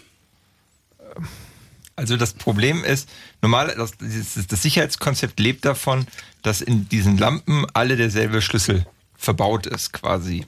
Das heißt, was du ja normal. Also wenn ich, wenn ich diese Lampe kaufe, Ja, dann, dann- dann, tue ich die sozusagen dicht an eine äh, Basis-Sendestation und durch die physikalische Nähe weiß die dann, okay, das ist das WLAN, mit dem ich reden soll. Das, das ist das äh, Zigbee, mit dem ich rede. Das ist das- genau, okay, das das ist- genau das, das, das sogenannte PAN. Also da da geht's, da geht's wirklich Netz, genau. Das ist, das ist wirklich über die physikalische Nähe. Genau. Und dann ist der Datenverkehr, der ja über die Luft stattfindet, verschlüsselt zwischen diesen beiden Punkten. Genau, und für die initiale Kommunikation haben Sie halt von Werk aus schon einen Schlüssel dabei. Darüber unterhalten Sie sich und wenn Sie das getan haben, dann rechnen Sie sich einen neuen aus und danach ist es alles nur noch halb so wild. Aber für diese initiale Kommunikation haben Sie alle den gleichen dabei. Das heißt, wenn den jemand errät, kann er jedem Gerät, das er per Funk erreichen kann, sagen, hier, ich bin eine Basisstation, Genau. mach mal neue Und Kommunikation. statt zu erreichen, naja, in, wenn überall dieses, äh, dieser Schlüssel drinsteckt, dann muss man, kann man sich das Raten sparen und kann einfach versuchen, da dran zu kommen. Wenn ich mich, Aber du musst doch schon über, in der Nähe sein. Nee, nee, man Nein, nimmt nein. das Gerät auseinander und liest es aus und hat dann diesen default Nein, das meine ich nicht, sondern wenn du, mein Nachbar hat Zigbee-Geräte. Der Nachbar muss schon dann, also in deiner physikalischen Nähe sein. Ja, genau, aber das reicht. Also wenn die sozusagen in Funkreichweite sind und ich diesen Schlüssel kenne, weil ich den aus so einem Gerät rausgebastelt habe, dann kann ich mit dem reden und all- alles machen. Ja. Ja? Nein? Ja. Ja, gut. Also- so, und dieser Schlüssel ist rausgekommen. Ja. Das heißt, den weiß jetzt jeder im Prinzip. Er ging über Twitter, also. Stimmt, ich habe auch einen Tweet gesehen, da kam so eine komische Zeit. So, das heißt also, wenn ich diese Geräte zu Hause habe, dieses Zigbee, wie heißt das, Light Light Protokoll, Lightlink. spre- Lightlink Protokoll sprechen, dann kann im Prinzip jetzt jeder, der technisch ein bisschen Ahnung hat, meine Zuhause-Geräte bedienen. Oder das Türschloss öffnen. Wenn du Pech hast, sogar jeder, der keine Ahnung hat, wenn irgendjemand ein nettes Tool baut und es ins Internet stellt, dann musst du es im Zweifel nur noch runterladen. Wie kann sowas, also pff, kann, kann sowas verhindert werden? Ja, man macht sowas nicht. Man packt keine Default-Keys in Geräte. Ja, aber das ist halt eine Convenience-Abwendung. Die haben sich überlegt, wie kann ich das dem Endanwender möglichst einfach machen, die ausgepackte Glühbirne ans Laufen zu bringen. Ja. Haben sich dann für diese Lösung entschieden. Und ähm, ja, war keine gute Idee. Das ist halt, irgend, wenn du die, genug Aufwand treibst, kannst du halt aus einem Gerät immer die Geheimnisse entlocken. Ist aber, halt die Frage, wie aber wie, okay, wie, aber wie könnte man es anders machen? Also wie Naja, kann, du könntest auf diese Glühbirne eine zufällige, wirklich zufällige ID draufdrucken, die du diesem Router mitteilen musst oder diesem Zigbee-Gateway. Ah, und okay, dann kann er mit dem Ding reden. Sollte man aber auch nicht so machen wie die aktuellen WLAN-Router-Hersteller, die dann so eine, so eine Zufallszahl da draufdrucken, die von der MAC-Adresse oder der Seriennummer abgeleitet ist. Weil Also- die kann man dann auch wieder erraten. Genau, die nicht zufällig ist. Genau. Okay, also, also quasi das ist- i- im Karton der Lampe läge ein Zettel drin, darauf steht ein Code, Ja, den der gibt man kommt dann Gerät weg. Den will man schon so mit Laser auf das Gehäuse drucken. Oh ja, gut. Also, aber in dem Karton drin, so dass man es nicht von außen lesen kann, ist ein Code, den ich erst Genau. sehe, wenn ich die Lampe raushole, den gebe ich ein. Okay, alles klar. aber zusammenfassend ist wirklich das Problem, das die Hersteller haben. Es muss einfach sein. Es muss im Produktionsprozess gut machbar sein. Deswegen hatte man diese, diese Durchzählbarkeit von Schlüsseln beim, beim WLAN-Router. Und ähm, trotzdem muss es sicher sein. Und in, in diesem Spannungsfeld leben halt die Hersteller. Es muss ein- einfach und sicher. Ich frage mal andersrum. Wie sähe denn ein Internet of Things Gerät aus, das ihr euch installieren würdet? Was, müsste, was für Anforderungen müsste das erfüllen? Ja, es müsste in jedem Fall ohne externe Server, die nicht unter der eigenen Kontrolle sind, auskommen. Also das kann ja immer noch eine Option sein. Also wie, wie der Kollege beim Fitbit eben sagte, vielleicht klicke ich auf den Knopf und sage, werte meine Daten noch besser aus und dann schicke ich sie raus. Aber ich sollte erstmal die Option haben, die Daten unter meiner Kontrolle zu haben. Am liebsten auch die, der, die Gegenstelle, womit das Gerät redet. Optimalerweise auf dem Gerät eine Firmware, die möglicherweise sogar Open Source ist, sodass ich reingucken kann und sehen kann, ach, das schickt meine Daten nicht nur an den einen Server, sondern auch noch an den anderen oder ähnliche Dinge. Oder erfasst andere Daten, von denen ich gar nicht weiß, dass es die erfasst und schickt die noch mit raus. Also ich möchte schon maximale Kontrolle haben und na, so eine Wahlfreiheit. Möchte ich das lokal mit meinem vielleicht Raspberry Pi, ähm, Banana Pi, was auch immer, oder dem OpenWRT-Router, der da rumsteht, auswerten und damit steuern? Oder gehe ich den Convenience Way und sage, okay, es gibt da draußen verschiedene Dienstleister, die bieten mir das an, ich schicke meine Daten dahin und die werten das für mich aus und steuern das. Und, äh, und das, das Requirement, das ich dazu fügen möchte, und das ist, glaube ich, tatsächlich das Schwierigste, ist, ähm, obwohl es das kann, muss es halt immer noch für Leute, ähm, für, also im Prinzip für jedermann bedienbar sein. Weil eine ne Sache, die irgendwie wahnsinnig toll für uns drei, vier hier im Studio funktionieren würde, würde halt die erste Serie nicht überleben, weil wenn es keiner sonst auf dieser Welt kauft und das wäre halt sehr, sehr schade. Gibt es das schon, was ihr jetzt beschrieben habt, als Produkt? Naja, also zumindest in dieser Smart Home Welt ist es halt so, dass sich da eine ganze Menge Leute hingesetzt haben und quasi diese, diesen zentralen Punkt ersetzt haben. Also dann nimmst du halt nicht die Steuerzentrale, die dir dein, dein Hersteller dazu packt, sondern ähm, zum Beispiel einen Raspberry Pi oder was auch immer mit einem USB-Stick dran, der so ein Funkdings drin hat, was dann mit deinen Heizungssachen redet. Das heißt, du kannst schon die. Also einen kleinen Computer, der bei mir zu Hause Genau, steht. du kannst schon die Produkte nehmen, also den Heizungsregler und den ganzen Kram, den du vielleicht sogar gerade von Vattenfall bekommen hast, kannst du, also ich weiß jetzt nicht, was die verteilen, aber gibt eine ganze Menge Lösungen und dann tauscht du einfach die Zentrale aus. Das heißt, die Endgeräte benutzt du, aber das Ding, was wirklich mit dem Internet redet, das nimmst du ihm weg und stellst ein eigenes dahin. Und dann greifst du halt selber drauf zu. Aber das ist dann so eine Bastellösung. Also da hast du quasi Leute, die ja. Naja, also mittlerweile ist es schon, ich glaube nicht, ähm, letztendlich, du startest halt ein kleines Programm und steckst einen USB-Stick rein. Ja, also das okay. ist schon auf dem Niveau angekommen, wo das eigentlich. Benutzbar. Sagen wir mal so, wenn du das nicht hinkriegst, solltest du überlegen, ob du vielleicht von dem Internet of Things erst noch Abstand hältst. Okay, soweit sind wir also noch nicht. Alles klar. Gut. Dann äh, soweit erstmal dazu. Was ich von euch gerne noch wissen würde, wenn ihr Lust habt, ist, ähm, was ihr euch vom Internet of Things wünscht. Also welche Art und Weise der Haus-Online-Anbringung würde euch wünschen. Also wollt ihr zum Beispiel so einen Kühlschrank, der Essen bestellt oder wollt ihr eure Lampen steuern oder habt ihr noch eine ganz andere Idee? 0331 70 97 110. Ansonsten haben wir jetzt noch jetzt eine kleine Musik von äh, Tears of God, Cross My Heart, Hope to Die. Danach gibt es die Nachrichten mit Wetter und Verkehr.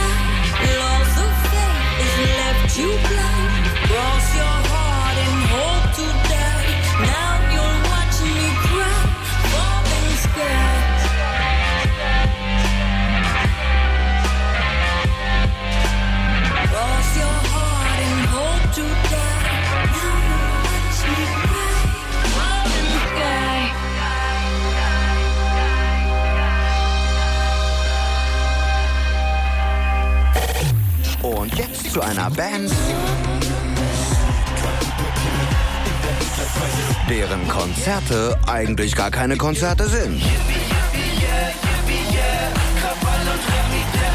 Sondern eher so eine Art Freakshow. Roll das Fass rein, roll das Fass rein. Und ihr seid die Hauptdarsteller.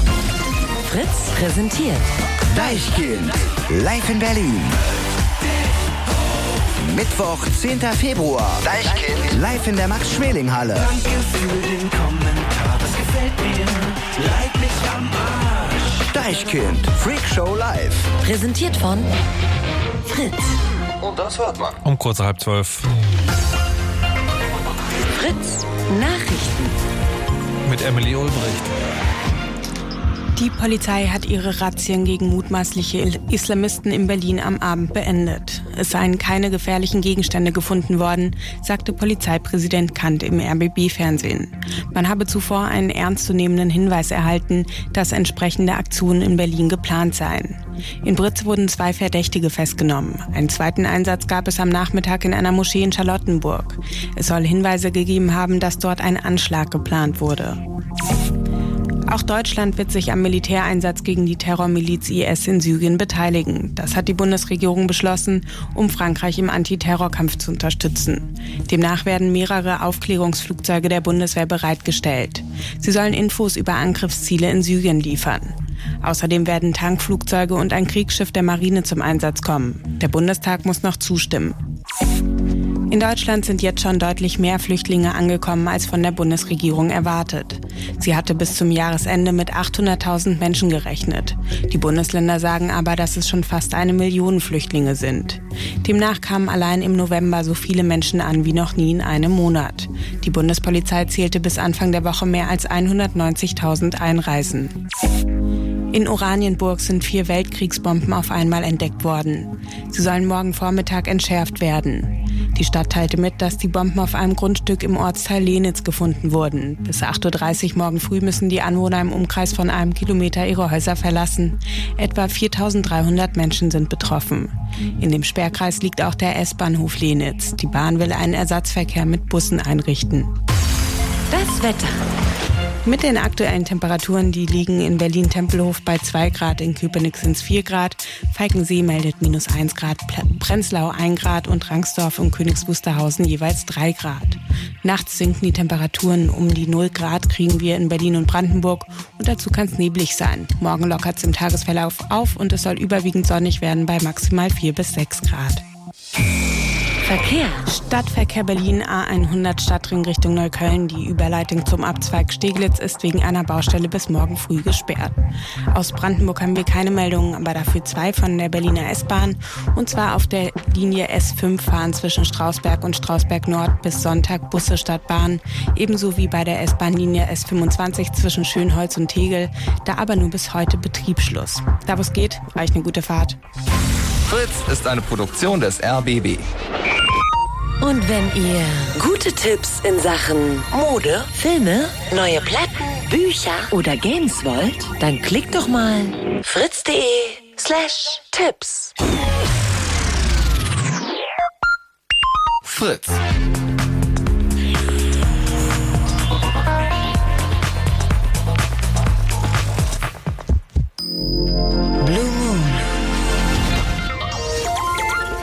Das Chaos Radio im Blue Moon. Die letzte halbe Stunde steht an und wir reden heute hier im Internet, nee, über das Internet of Things mit Leuten vom Chaos Computer Club und das sind Mutags. Hallo, und guten Abend. Tag, Tag.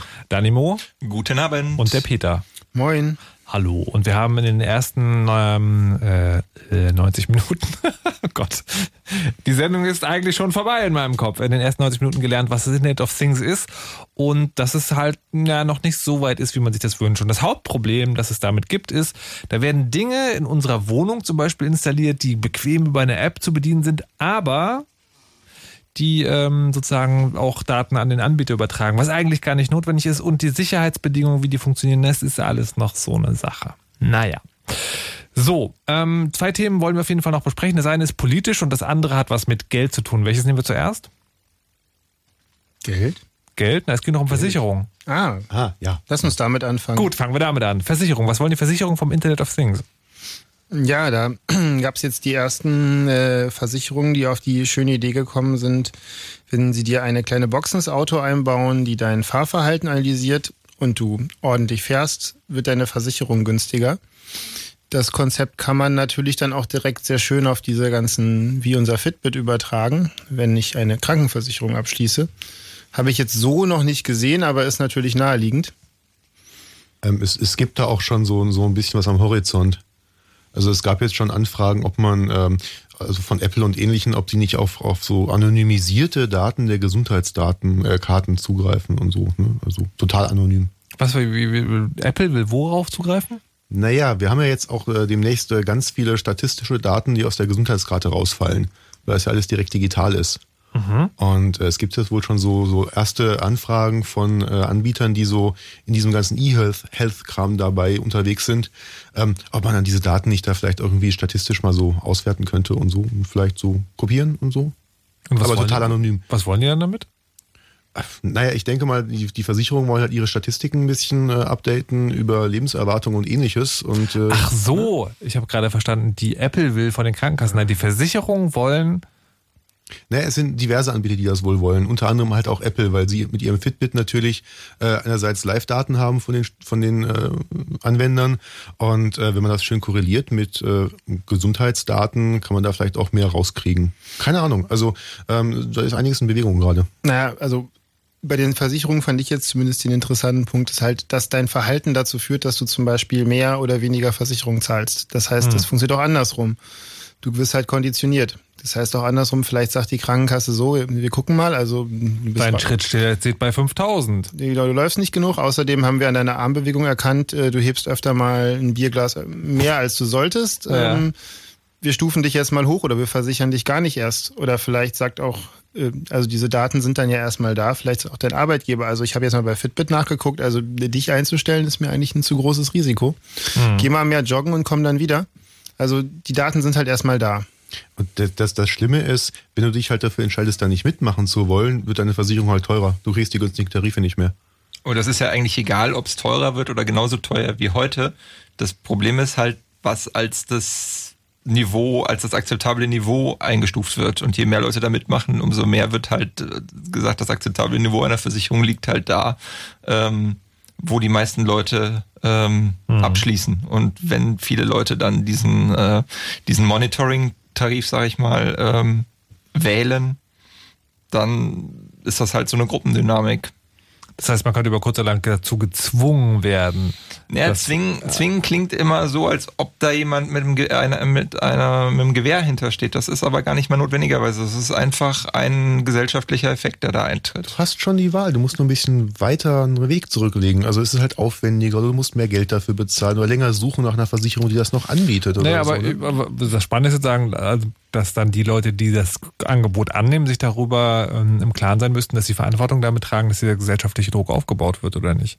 Ja, aber tust du das? Ich glaube, die meisten Leute sagen, oh ja, also ich wollte eigentlich immer schon mal gesund leben und Ja, äh, Gegenfrage. Machen die Leute sich Gedanken, wenn sie ihre Kontaktdaten, also ihre Adressbücher bei Facebook hochladen? So Nein. komplett mit allen Kontakten. Naja, ist ja die Frage, ob sie es machen oder ob sie es sollten. Eurer Naja, Meinung sie, nach. sie- sollten sie nicht, weil die Leute sollen schon eigentlich selber entscheiden können, ob Facebook sie kennt oder nicht. Vielleicht, um das mal wieder in den Alltag zurückzuholen, es gibt ja, hat ja wahrscheinlich jeder äh, dieses, dieses Kärtchen von einem, mit dem Zahnarzt einmal im Jahr reinschreibt, dass du beim Zahnarzt warst und dann ist dein Zahnersatz irgendwann Beleger. Das ist bis jetzt so ein, Ein so ein. Papierstück, so Ja. ein Bonusheft. Und ähm, es gibt jetzt auch die ersten Zahnbürsten mit Bluetooth und Internetanbindung. Mhm. Also warum sollte nicht irgendjemand auf die Idee kommen, genau wie dieses Heftchen jetzt, natürlich zwingt dich niemand, dieses Heftchen zu benutzen und das ist ja auch ziemlich datensparsam, da steht hier nur drin, dass du einmal im Jahr beim, beim, beim Zahnarzt warst. Aber warum sollte das, man das nicht einfach weiterführen und sagen, naja, also wenn du dir nicht dreimal am Tag die Zähne putzt, dann ähm, wird dein Zahnersatz auch teurer. Und das ist dann vielleicht erstmal freiwillig und irgendwann ist das wie dieses Heftchen einfach die, der Default-Weg, weil es hat ja jeder eine Bluetooth-Zahnbürste, warum auch nicht? Und dann wird es auf einmal zum Problem eventuell, weil dann weil bist du ja schon gezwungen, dich dieser ganzen Sache zu, zu unterwerfen und ähm, bist auch gezwungen, so ein Gerät zu haben, bist gezwungen, immer diese Internetanbindung zu haben, du bist gezwungen, ja, also dein Verhalten wird fremdbestimmt durch Konditionierung, weil du kriegst halt ein Zückerchen, nämlich die billigeren Zähne oder was auch immer, wenn du mitspielst. Mann, ihr könnt aber auch Spaß an allem verderben. Ja. Und das Schlimme ist, wir werden die erste ein, also die, die ersten äh, Effekt werden wir sehen über diesen, äh, über diese Autoversicherungsnummer. Die wird nämlich zuerst kommen. Und da Deutsche und ihr Auto sehr verliebt ineinander sind und man da sicherlich gerne den einen oder anderen Cent spart, könnte ich mir vorstellen, dass das sogar sehr gut funktioniert. Naja, aber, aber da kommen wir jetzt also auch zur Politik, wo ich so, sowieso gleich wieder hin wollte, ähm, weil äh, also Deutschland hat ja sozusagen zur Zeit zumindest immer noch den Ruf, sozusagen sehr, sehr schwierig und streng zu sein, was den Datenschutz angeht. Und äh, also glaubt ihr wirklich, dass das zugelassen wird, dass so eine Dinge installiert werden im Auto? Also weil ich, ich habe schon häufiger mal mit, mit, äh, mit Rechtsanwälten gesprochen und Datenschutz ist ja in Deutschland ein Grundrecht und man kann Grundrechte nicht einfach so abtreten. Naja, das Problem ist, das ist ja total freiwillig, diese Box, ne? Also, wenn ich hier mal nee, google. nee, nee, also, aber so geht's nicht, sondern sagen, es gibt, es gibt bestimmte Arten, die man, also das, man darf das nicht machen sozusagen, selbst wenn man will. Also der, der Anbieter dürfte es quasi nicht anbieten. Solange dieser Anbieter sich ans deutsche Datenschutzrecht hält bei der Speicherung deiner Daten, darf der das ruhig anbieten. Äh, darfst, also das heißt ja nicht, dass du ein Recht darauf hast, äh, niemand, du kannst ja einfach nicht Auto fahren oder kein Auto besitzen. Aber äh, also der Datenschutz hilft in dem Fall dir eigentlich nur deswegen, dass der Anbieter sie sicher speichern muss nach den Anforderungen, die, die das BSI da, glaube ich, gestellt hat. Das heißt aber nicht, dass er dir das nicht anbieten darf. Das Ich heißt mein- nur, dass er auf deine Daten aufpassen muss. Google Now trackt ja auch äh, komplett, wo du bist und äh, zeichnet das auf und macht da Bewegungsprofile. Sagt ja auch keiner was gegen. Also passiert ja. Mhm. Habe ich bisher auch noch niemanden gehört, der sich da aufregt. Ja, ja. Spannend wird's dann nochmal, wenn Versicherungen dazukommen. Da kenne ich mich rechtlich tatsächlich nicht so aus, ob es da nochmal spezielle Regulierungen gibt ähm, in Gesetzen, die jetzt das Versicherungswesen betreffen. Aber Ich vermute mal, solange es ein Opt-out gibt, äh, aber du, der halt mehr kostet, wird das wahrscheinlich irgendwie rechtens sein. Wie, wie ist es denn äh, jetzt mit der Politik eigentlich und der ganzen Daten, die da anfällt? Gibt's da, also wir haben am Anfang bei IT-Gipfel gesagt, dass angeblich gesagt wurde, ja, so, also hier, vielleicht müssen wir mal ein bisschen weniger Datenschutz und so. Wie war das genau? Naja, also das Problem ist, dass da, hm, vermute ich, irgendwo ein Missverständnis da ist. Ähm, es gibt da eine ganze Menge Buzzwords. Eins ist zum Beispiel, dass wir jetzt ganz viel Big Data machen müssen. Und Big Data, das klingt ja so, als ob wir da unheimlich viele Daten verarbeiten müssen. Das ist alles groß und Big Data funktioniert nur, wenn wir ganz, ganz viele Daten haben. Und dann gibt's diesen Begriff der Datensparsamkeit. Das klingt so, als ob wir da ganz, ganz wenige Daten haben und für die Politik geht das nicht zusammen. Das führt dann dazu, dass bei dem IT-Gipfel ähm, der Herr Dobrindt äh, auf der Bühne stand und meinte, diese Datensparsamkeit müssen wir mal ganz dringend über, überdenken. Die passt nicht mehr zu der Zeit. Das ist, also wir brauchen Innovation und Fortschritt. Dazu brauchen wir Big Data und zu Big Data, da, da, das geht nicht mit dieser Datensparsamkeit. Wir brauchen ja Daten. Und äh, Frau Merkel trieb das dann noch auf die äh, Formulierung, ähm, dass äh, Daten, ich glaube, dass das Öl oder das Gold des nächsten Jahrtausends sind oder irgendwie sowas. Ähm, weil die alle nicht verstanden haben, dass Datensparsamkeit und, und irgendwie Innovation und Fortschritt und Big Data sich nicht unbedingt ausschließen. Es geht vor allem darum, was für Daten ich da erfasse und verarbeite. Und Beispiel Carsharing. Äh, Carsharing kann ich nur machen, wenn ich die Standortdaten der Autos und äh, habe und die mit meinem Handy in Verbindung bringen kann. Aber ich brauche zum Beispiel, wenn ich eine, eine Google-Anfrage mache, ähm, für eine Standardanfrage nicht unbedingt den Aufenthaltsort desjenigen, der anfragt, wenn er nicht gerade nach Restaurants in der Nähe fragt. Ähm, und es gibt eine ganze Menge von Diensten, die mit weniger Datenspeicherung funktionieren würden ähm, und damit datensparsam wären, es aber aus Bequemlichkeitsgründen nicht sind. Und ähm, da ist, glaube ich, durchaus, ähm, naja, ein Missverständnis in der Politik da und ähm, also von diesem Begriff Datensparsamkeit. Aber heißt das, dass wir uns jetzt quasi jetzt davon verabschieden langsam? Also weil äh, Missverständnisse hin oder her, wenn die nicht. Politik das fordert? Ich glaube nicht. Also in einem anderen Punkt habe hab ich zumindest am IT-Gipfel äh, gemerkt, dass äh, lustigerweise in der Wirtschaft ähm, ein Standortvorteil gesehen wird, ähm, wenn wir weiterhin beim Datenschutz und bei der Sicherheit vorne sind. Ähm, es gab dieses Panel, wie gesagt, mit äh, unter anderem Herrn de Maizière und Frank Rieger vom CCC, ähm, wo Frank gesagt hat, naja, vielleicht sollten wir hier in Deutschland einfach mal bei diesem ganzen ähm, Industrie 4.0, was nichts anderes ist als, als Internet of Things auf die Industrie übertragen, äh, wenn irgendwelche Roboterarme da miteinander reden. Ähm, vielleicht sollten wir da bei dieser ganzen Entwicklung so ein ganz, ganz kleines bisschen langsamer vorwärts gehen, dafür aber gleich die Sicherheit von Anfang an einbauen und nicht versuchen, hinterher reinzufriemeln, weil das funktioniert eh nicht. Und da gab es von den Wirtschaftsvertretern im, im Saal Applaus.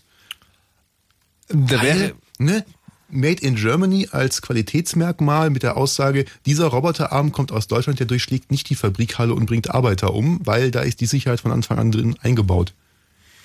Naja, aber also irgendwie äh, Robotersicherheit und Datensparsamkeit sind noch, noch Das mal ist zwei. ja ähnlich.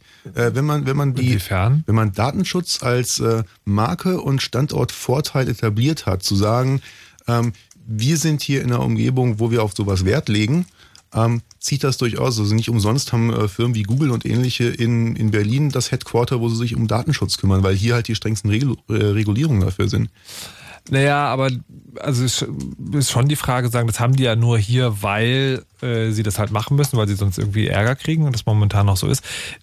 Und äh, dieses Made in Germany war ja früher so ein Ingenieurskunstsiegel. Ne? Also die Sachen sind besonders robust, sie sind technisch besonders gut.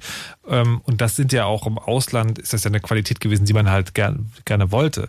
Während halt niemand irgendwo, also zumindest so gefühlt jetzt danach nach Datenschutzprodukten fragt. Also gibt es denn da überhaupt einen Markt für? Also ist das nicht so, ist das nicht so Wunschdenken? Also einerseits von, von Menschen, äh, die halt gerne datensparsam sein wollen, die denken, ja genau, guck mal Industrie, damit kannst du auch Geld verdienen. Andererseits von, äh, von Industrie, die sozusagen immer dem innovativen US-Markt hinterherhinkt und dann so hofft, okay, jetzt könnte man hier vielleicht damit noch, vielleicht wäre das, aber ist es denn tatsächlich realistisch, dass man irgendwie so Made in Germany, Made, Made with German Datenschutz als internationales Siegel etabliert? Ich halte das für ein bisschen naiv. Naja, das spielt aber auch gleichzeitig noch in andere Sachen rein. Wenn du nicht die eine äh, oder den einen Anbieter hast oder die eine Plattform, auf die deine Daten hochgeladen werden äh, und du die Sachen und du deine Daten äh, lokaler speicherst, äh, also jetzt beispielsweise also mit, mit mal mit dieser äh, Home Automation als Beispiel. Ähm, lässt sich natürlich auch auf industrielle Maßstäbe übertragen. Also wenn du quasi denjenigen, der diese Technik betreibt, in Kontrolle seiner Daten lässt, dann hast du auch viel eher die Möglichkeit, Interoperabilität herzustellen. Und ich hatte immer Naja, den aber wollen Eindruck, die Leute das denn? Ja, das ist, da komme ich jetzt gerade drauf. Was wir gerade hatten bei Vattenfall. Ne? Also was der Anrufer sagte, ist, er hat, er ist jetzt im Prinzip darauf angewiesen, dass es, äh, dass es Vattenfall ist. Das ist natürlich nicht unbedingt im Interesse des Stromanbieters, der ihm das jetzt zur Verfügung stellt, aber es ist im, ähm, es ist im Interesse der äh, Gerätehersteller, dass Leute einfach in der Lage sind, äh, ähm, quasi auch mal ihr Gerät zu kaufen und nicht immer bei der Stammmarke zu bleiben. Und es ist im Interesse äh, von, von, äh, von Konsumenten, weil sie sich nicht in so ein Vendor-Login reinfahren. Also das schönste Beispiel, was wir da gerade äh, aktuell in der Politik verfolgen, ist, äh, ist der Routerzwang, der jetzt äh, aufgelöst wurde. Ich muss Okay, also nicht bei erklären. ein, ich, ich, ich komme gerade drauf. Ich muss also jetzt nicht mehr den, äh, den ranzigen Plasterrouter, den mir mein Provider hinstellt, so akzeptieren, sondern ich darf jetzt auch wieder den Router meiner Wahl dort betreiben. Und ich, wenn wir, wenn wir jetzt nicht zu weit abschweifen wollten, könnte ich Geschichten erzählen, die mehr als Naja, aber das ist- aber- dass sowas naja, halt sehr wichtig naja, ist. aber das ist ja was anderes, sondern weil der stellt ja, ein Anbieter stellt ja sozusagen eine Internetdienstleistung, also stellt zur Verfügung, dass sie an einer, an Infrastruktur teilnehmen kann und sagt dann, dann muss das Gerät dazu kaufen. Beim Internet of Things ist es ja so, das Gerät ist Dienstleistung. Naja, das Heizungsthermostat und das Gateway für zu Hause ist halt so ein Gesamtprodukt und dann bist du auf den angewiesen. Aber das Lustige ist, ähm, von wegen eigene Kontrolle und offene Systeme, wenn du dir anguckst, bei Twitter und Facebook kannst du dir ein, ein ZIP-Archiv runterladen mit allen deinen persönlichen Daten, weil sie in den USA dazu äh, verpflichtet sind, dir als Konsument das anzubieten. Ja. Ne, Also da ist schon so eine gesetzliche Vorschrift, dass ich meine Daten da auch wieder, wieder wiederkriegen muss, komplett und unverändert, um sie woanders eventuell wieder einspeisen zu können. Aber Na, Wiederkriegen von Daten ist halt schwierig. Du kriegst eine Kopie davon. Ja, ja, du klar. kannst nicht sagen, gib sie mir, ich gehe damit zu jemand anderen und du hast sie jetzt nicht mehr. Das ist halt der entscheidende Unterschied. Ja, da glaube ich nach wie vor, es gibt nicht wirklich eine, eine Motivation oder sozusagen ein breites Interesse daran, dass Leute das wollen. Also ich denke auch, was da gesagt wurde, äh, Standortvorteil, das kann man wahrscheinlich auch genauso gut andersrum fantasieren. Also es könnte sich da genauso gut jemand hinstellen und sagen, so, wenn wir jetzt den Datenschutz komplett aufheben, dann können wir ja hier viel mehr Geld verdienen, weil wir unsere Wirtschaft würde ja aufblühen, weil wir viel mehr mit den Daten machen können. Also Das ist gerade das, was halt diskutiert wird und das, was Dobrindt und, und Merkel von sich gegeben haben, dass wir genau das tun müssen, damit wir weiterhin Marktführer werden. Genau, also bleiben. deswegen, ich, ich, ich bin nicht so optimistisch wie du, dass, dass wir da jetzt argumentativ gewonnen haben und Nee, Deutschland das Datenschutzland nicht. wird. Das garantiert Also, nicht. Aber es ist eine Chance. Ähm, Ich weiß nicht, inwieweit die beim Datenschutz gesehen und genommen wird von der Industrie, weil da gab es entgegengesetzte Äußerungen. Ähm, Bei dem Security-Aspekt, da scheint es, scheint es zu funktionieren, was auch schon mal ganz schön ist, aber beim Datenschutz wäre es eigentlich auch ganz nett. Also, womit ich gerade daran denken muss, was Romane mit zu tun hat, äh, ein Thema, wo es Innovationen mal gab, die dann einfach sozusagen, das ist versandet. Und zwar ähm, habe ich neulich, wir sind heute relativ viel bei Google, fällt mir auf, aber es ist halt auch ein gutes Beispiel, ähm, Street View. Ne, Also dieses, so, ich, ich gucke mir an, wo ich bin. Das ist ja in Deutschland einmal gemacht worden und dann nie wieder aktualisiert worden, weil Google gesagt hat, das ist uns einfach zu aufwendig. Ich habe es halt neulich geguckt, also das Haus, wo ich wohne, das ist immer noch genauso verpixelt da, ähm, wie es halt vor, weiß ich, fünf oder sechs Jahren oder wann das war. Da ist immer Wird noch, es auch bleiben. Wird es auch bleiben so. Also ne, das ist passiert. Also Google, also der US-Anbieter, der sich nicht um Datenschutz kümmert, sagt, das ist uns zu aufwendig, wir lassen das. Da ist aber niemand in die Bresche gesprungen und hat gesagt, dann machen wir so ein geiles Street View-Angebot. Das gibt's halt irgendwie nicht. Ja, weil jeder andere auch in dieselbe Problematik reinläuft. Also das ist ja keine So, Lex Google Naja, letztendlich, naja. das ist, betrifft jeden, der diese Ja. Daten nochmal erheben würde. Und du kannst nur hoffen äh, an der Stelle, dass der Presserummel über dein Street View nicht so groß ist, auf das weniger Leute Einspruch erheben. genau, Aber- dann könnte man sagen, das wird doch beim Internet of Things genauso sein. Es wird halt irgendwie international, wird es eine Entwicklung geben. Ähm, und in Deutschland werden wir halt weiterhin unsere Glühlampen mit der Hand anschalten.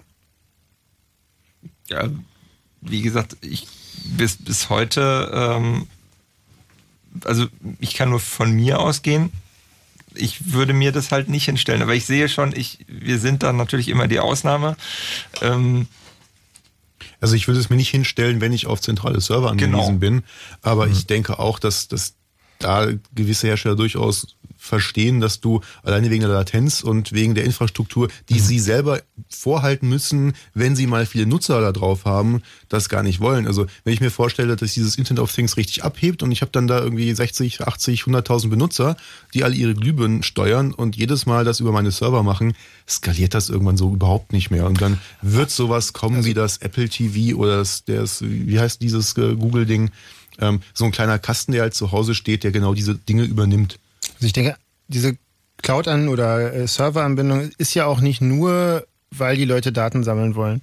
Wenn du jetzt, du möchtest ja dieses Feature haben, ich bin auch unterwegs und kann von unterwegs zu Hause etwas steuern. Und das ist heutzutage einfach nicht trivial möglich, wenn du nicht den externen Server benutzt, weil die Leute haben halt diesen irgendeinen Router zu Hause, der äh, hat für gewöhnlich irgendwie eine dynamische IP-Adresse und wenn du überhaupt noch eine Public IP-Adresse kriegst, V6 ist noch nicht ausgerollt, deine, deine Glühlampe hat auf jeden Fall keine Public-Adresse zu Hause. Also, du müsstest von dem Kunden sehr viel technisches Know-how verlangen, damit es nicht über den externen Server geht, damit es direkt funktioniert. Also die Ja. Bastellösung, von denen wir vorhin sprachen, kann natürlich auch eine große Firma bauen, aber es sind einfach technische Hürden, die heutzutage immer noch da sind. Wenn wir irgendwann mal den großen IPv6-Rollout haben und alles ein bisschen weiter ist, könnte ich mir auch gut vorstellen, dass ein paar der Anbieter genau das, was, was Mutax gerade sagt, überlegen, sagen, okay, das ist jetzt so einfach für den Kunden, ich kann dir ein Kistchen zu Hause hinstellen, ich muss gar nicht mehr für die den Server betreiben, zahlt der Kunde den Strom, ist ja voll super. Ähm, man man muss ja nicht mal das Schlimmste annehmen. Es gibt einfach auch handfeste Gründe, warum man diese Anbindung macht und die Daten woanders lagert. Auch genauso wie das Ding steht bei dir zu Hause, du kippst eine Cola drüber, die Daten sind weg, der Kunde ist am Heulen. Wenn es im Rechenzentrum ist, passiert es vielleicht nicht so schnell mit der Ja. Cola. Auf der anderen Seite, die, die, die, die, die Gegensache, die sich dazu aufmachen lässt, ist, in dem Moment, wo jemand Geld ausgeben muss, um deine Daten zu hosten, ist, und das sind ja laufende Kosten, die ich mir nicht über einmalige Investi äh, über einmaliges Bezahlen dieses Gegenstandes, der da jetzt äh, diese Daten sendet, refinanzieren kann, das ist natürlich die Frage, mh, wie finanziert er das Ganze? Finanziert er das wirklich noch dem laufenden Verkauf neuer Geräte oder gibt er vielleicht auch doch noch Daten weg, um das zu refin- refinanzieren? Wäre jetzt die Gegenthese dazu. Puh. Es bleibt also noch spannend, was Internet of Things angeht. Und äh, obwohl ich es nicht so offen lassen mag, äh, glaube ich, kommen wir heute nicht zu einem besseren Schluss als diesem. Es ist noch viel zu tun. Was glaubt ihr, wann reden wir, äh, wie viele Jahre werden vergehen, bevor es das Chaos Radio Internet of Things gibt, weil es wirklich jeder hat? Tipp? Fünf. Fünf. Ja, halte ich für sehr realistisch. Und allerletzte Frage, werden wir jemals den Kühlschrank kriegen, der Essen bestellt, oder wird das für immer ein Wunschtraum bleiben? Ich denke, wir werden die Küche kriegen, die Essen bestellt. Die ganze Küche gleich. Ja, kocht, kocht die dann auch? Nee, das, also es gibt mittlerweile schon so einen Prototypen von so einer Küchenzeile, die mit, mit Roboterarmen, die kocht, äh, Aber ganz ehrlich, ein bisschen kochen will ich selber, ansonsten kann ich mir auch gleich äh, die, die Pizza selber im Internet klicken. Also Ich finde Roboterkoch ganz sympathisch. Will ich haben. Sehr schön. So, Chaos Radio 218, das ist Set of Things. Wir haben es angerissen und äh, aufgemacht und müssen es jetzt so stehen lassen. Mal gucken, was da noch passiert. Habt ihr noch äh, Ankündigungen? So, letztes Chaos Radio im Monat, da stehen ja manchmal Dinge an. Das ist sogar das letzte im Jahr. Im Jahr, aber bestimmt im, im Monat sowieso im Jahr. Ja. Ja, und äh, statt des Chaosradios oder der Grund, warum es kein Chaosradio im im Dezember gibt, ist der 23. Chaos Communication Kongress. Vielleicht auch der 32. Der, was habe ich gesagt? Hab ich gesagt? 23. Der 32. natürlich. Und ähm, für den gibt es tatsächlich jetzt auch Tickets. Da haben viele Leute dra lange drauf gewartet und jetzt unter tickets.events.ccc.de zu haben Tickets für jenen Kongress in Hamburg im Konferenzzentrum. Vom 27. Kauft, kauft, kauft. Warum soll man da hinkommen?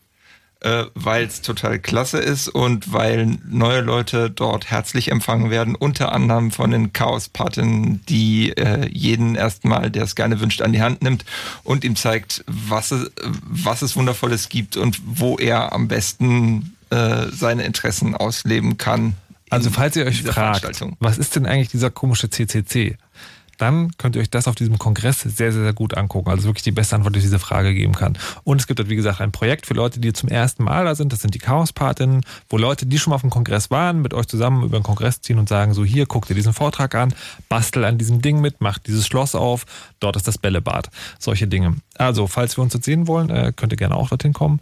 Das war das Chaos Radio 218. Hier kommt jetzt Flo Heiler, bewirft euch mit Punkmusik. Ich verabschiede mich von Mutax. Bye, bye.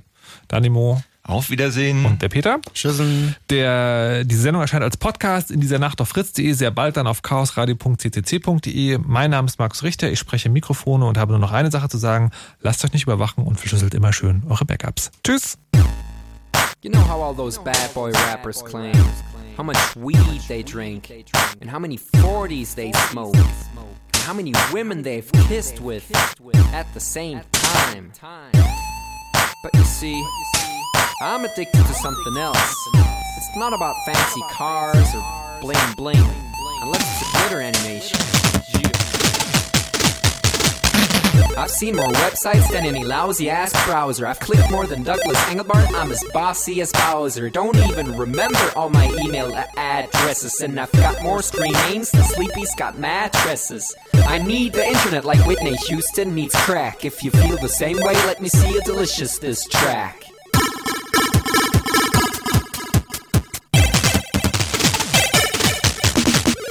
Spent more time online than Tim Berners-Lee. When I go to a club, it's mostly a surf club, you see. I've pal paid more money than you've got pictures on Flickr. They call me the Uber YouTuber, MySpace clicker. I love amateur homepages and dirt style design. The interweb's a ghetto full of gustatory crime. Cross your fingers, make your hand look like a W and holla website.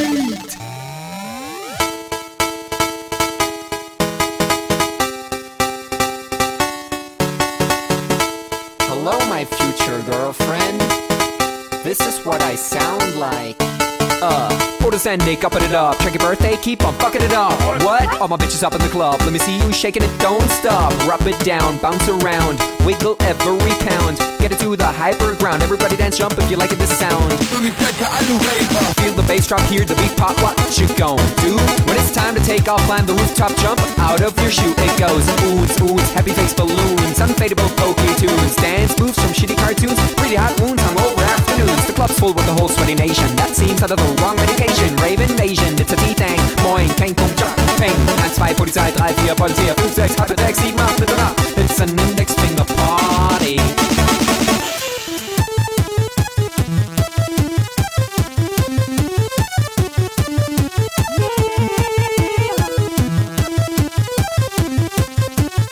Yeah. Come on, our holla website. Even your users holla website. Everybody come on, holla website. Come on, come on, holla website.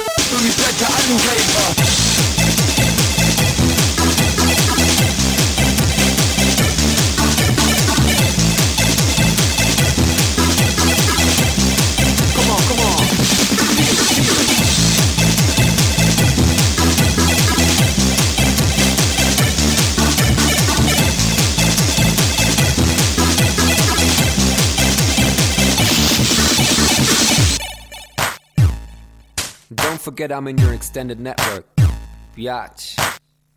Expo 2000. Bäh.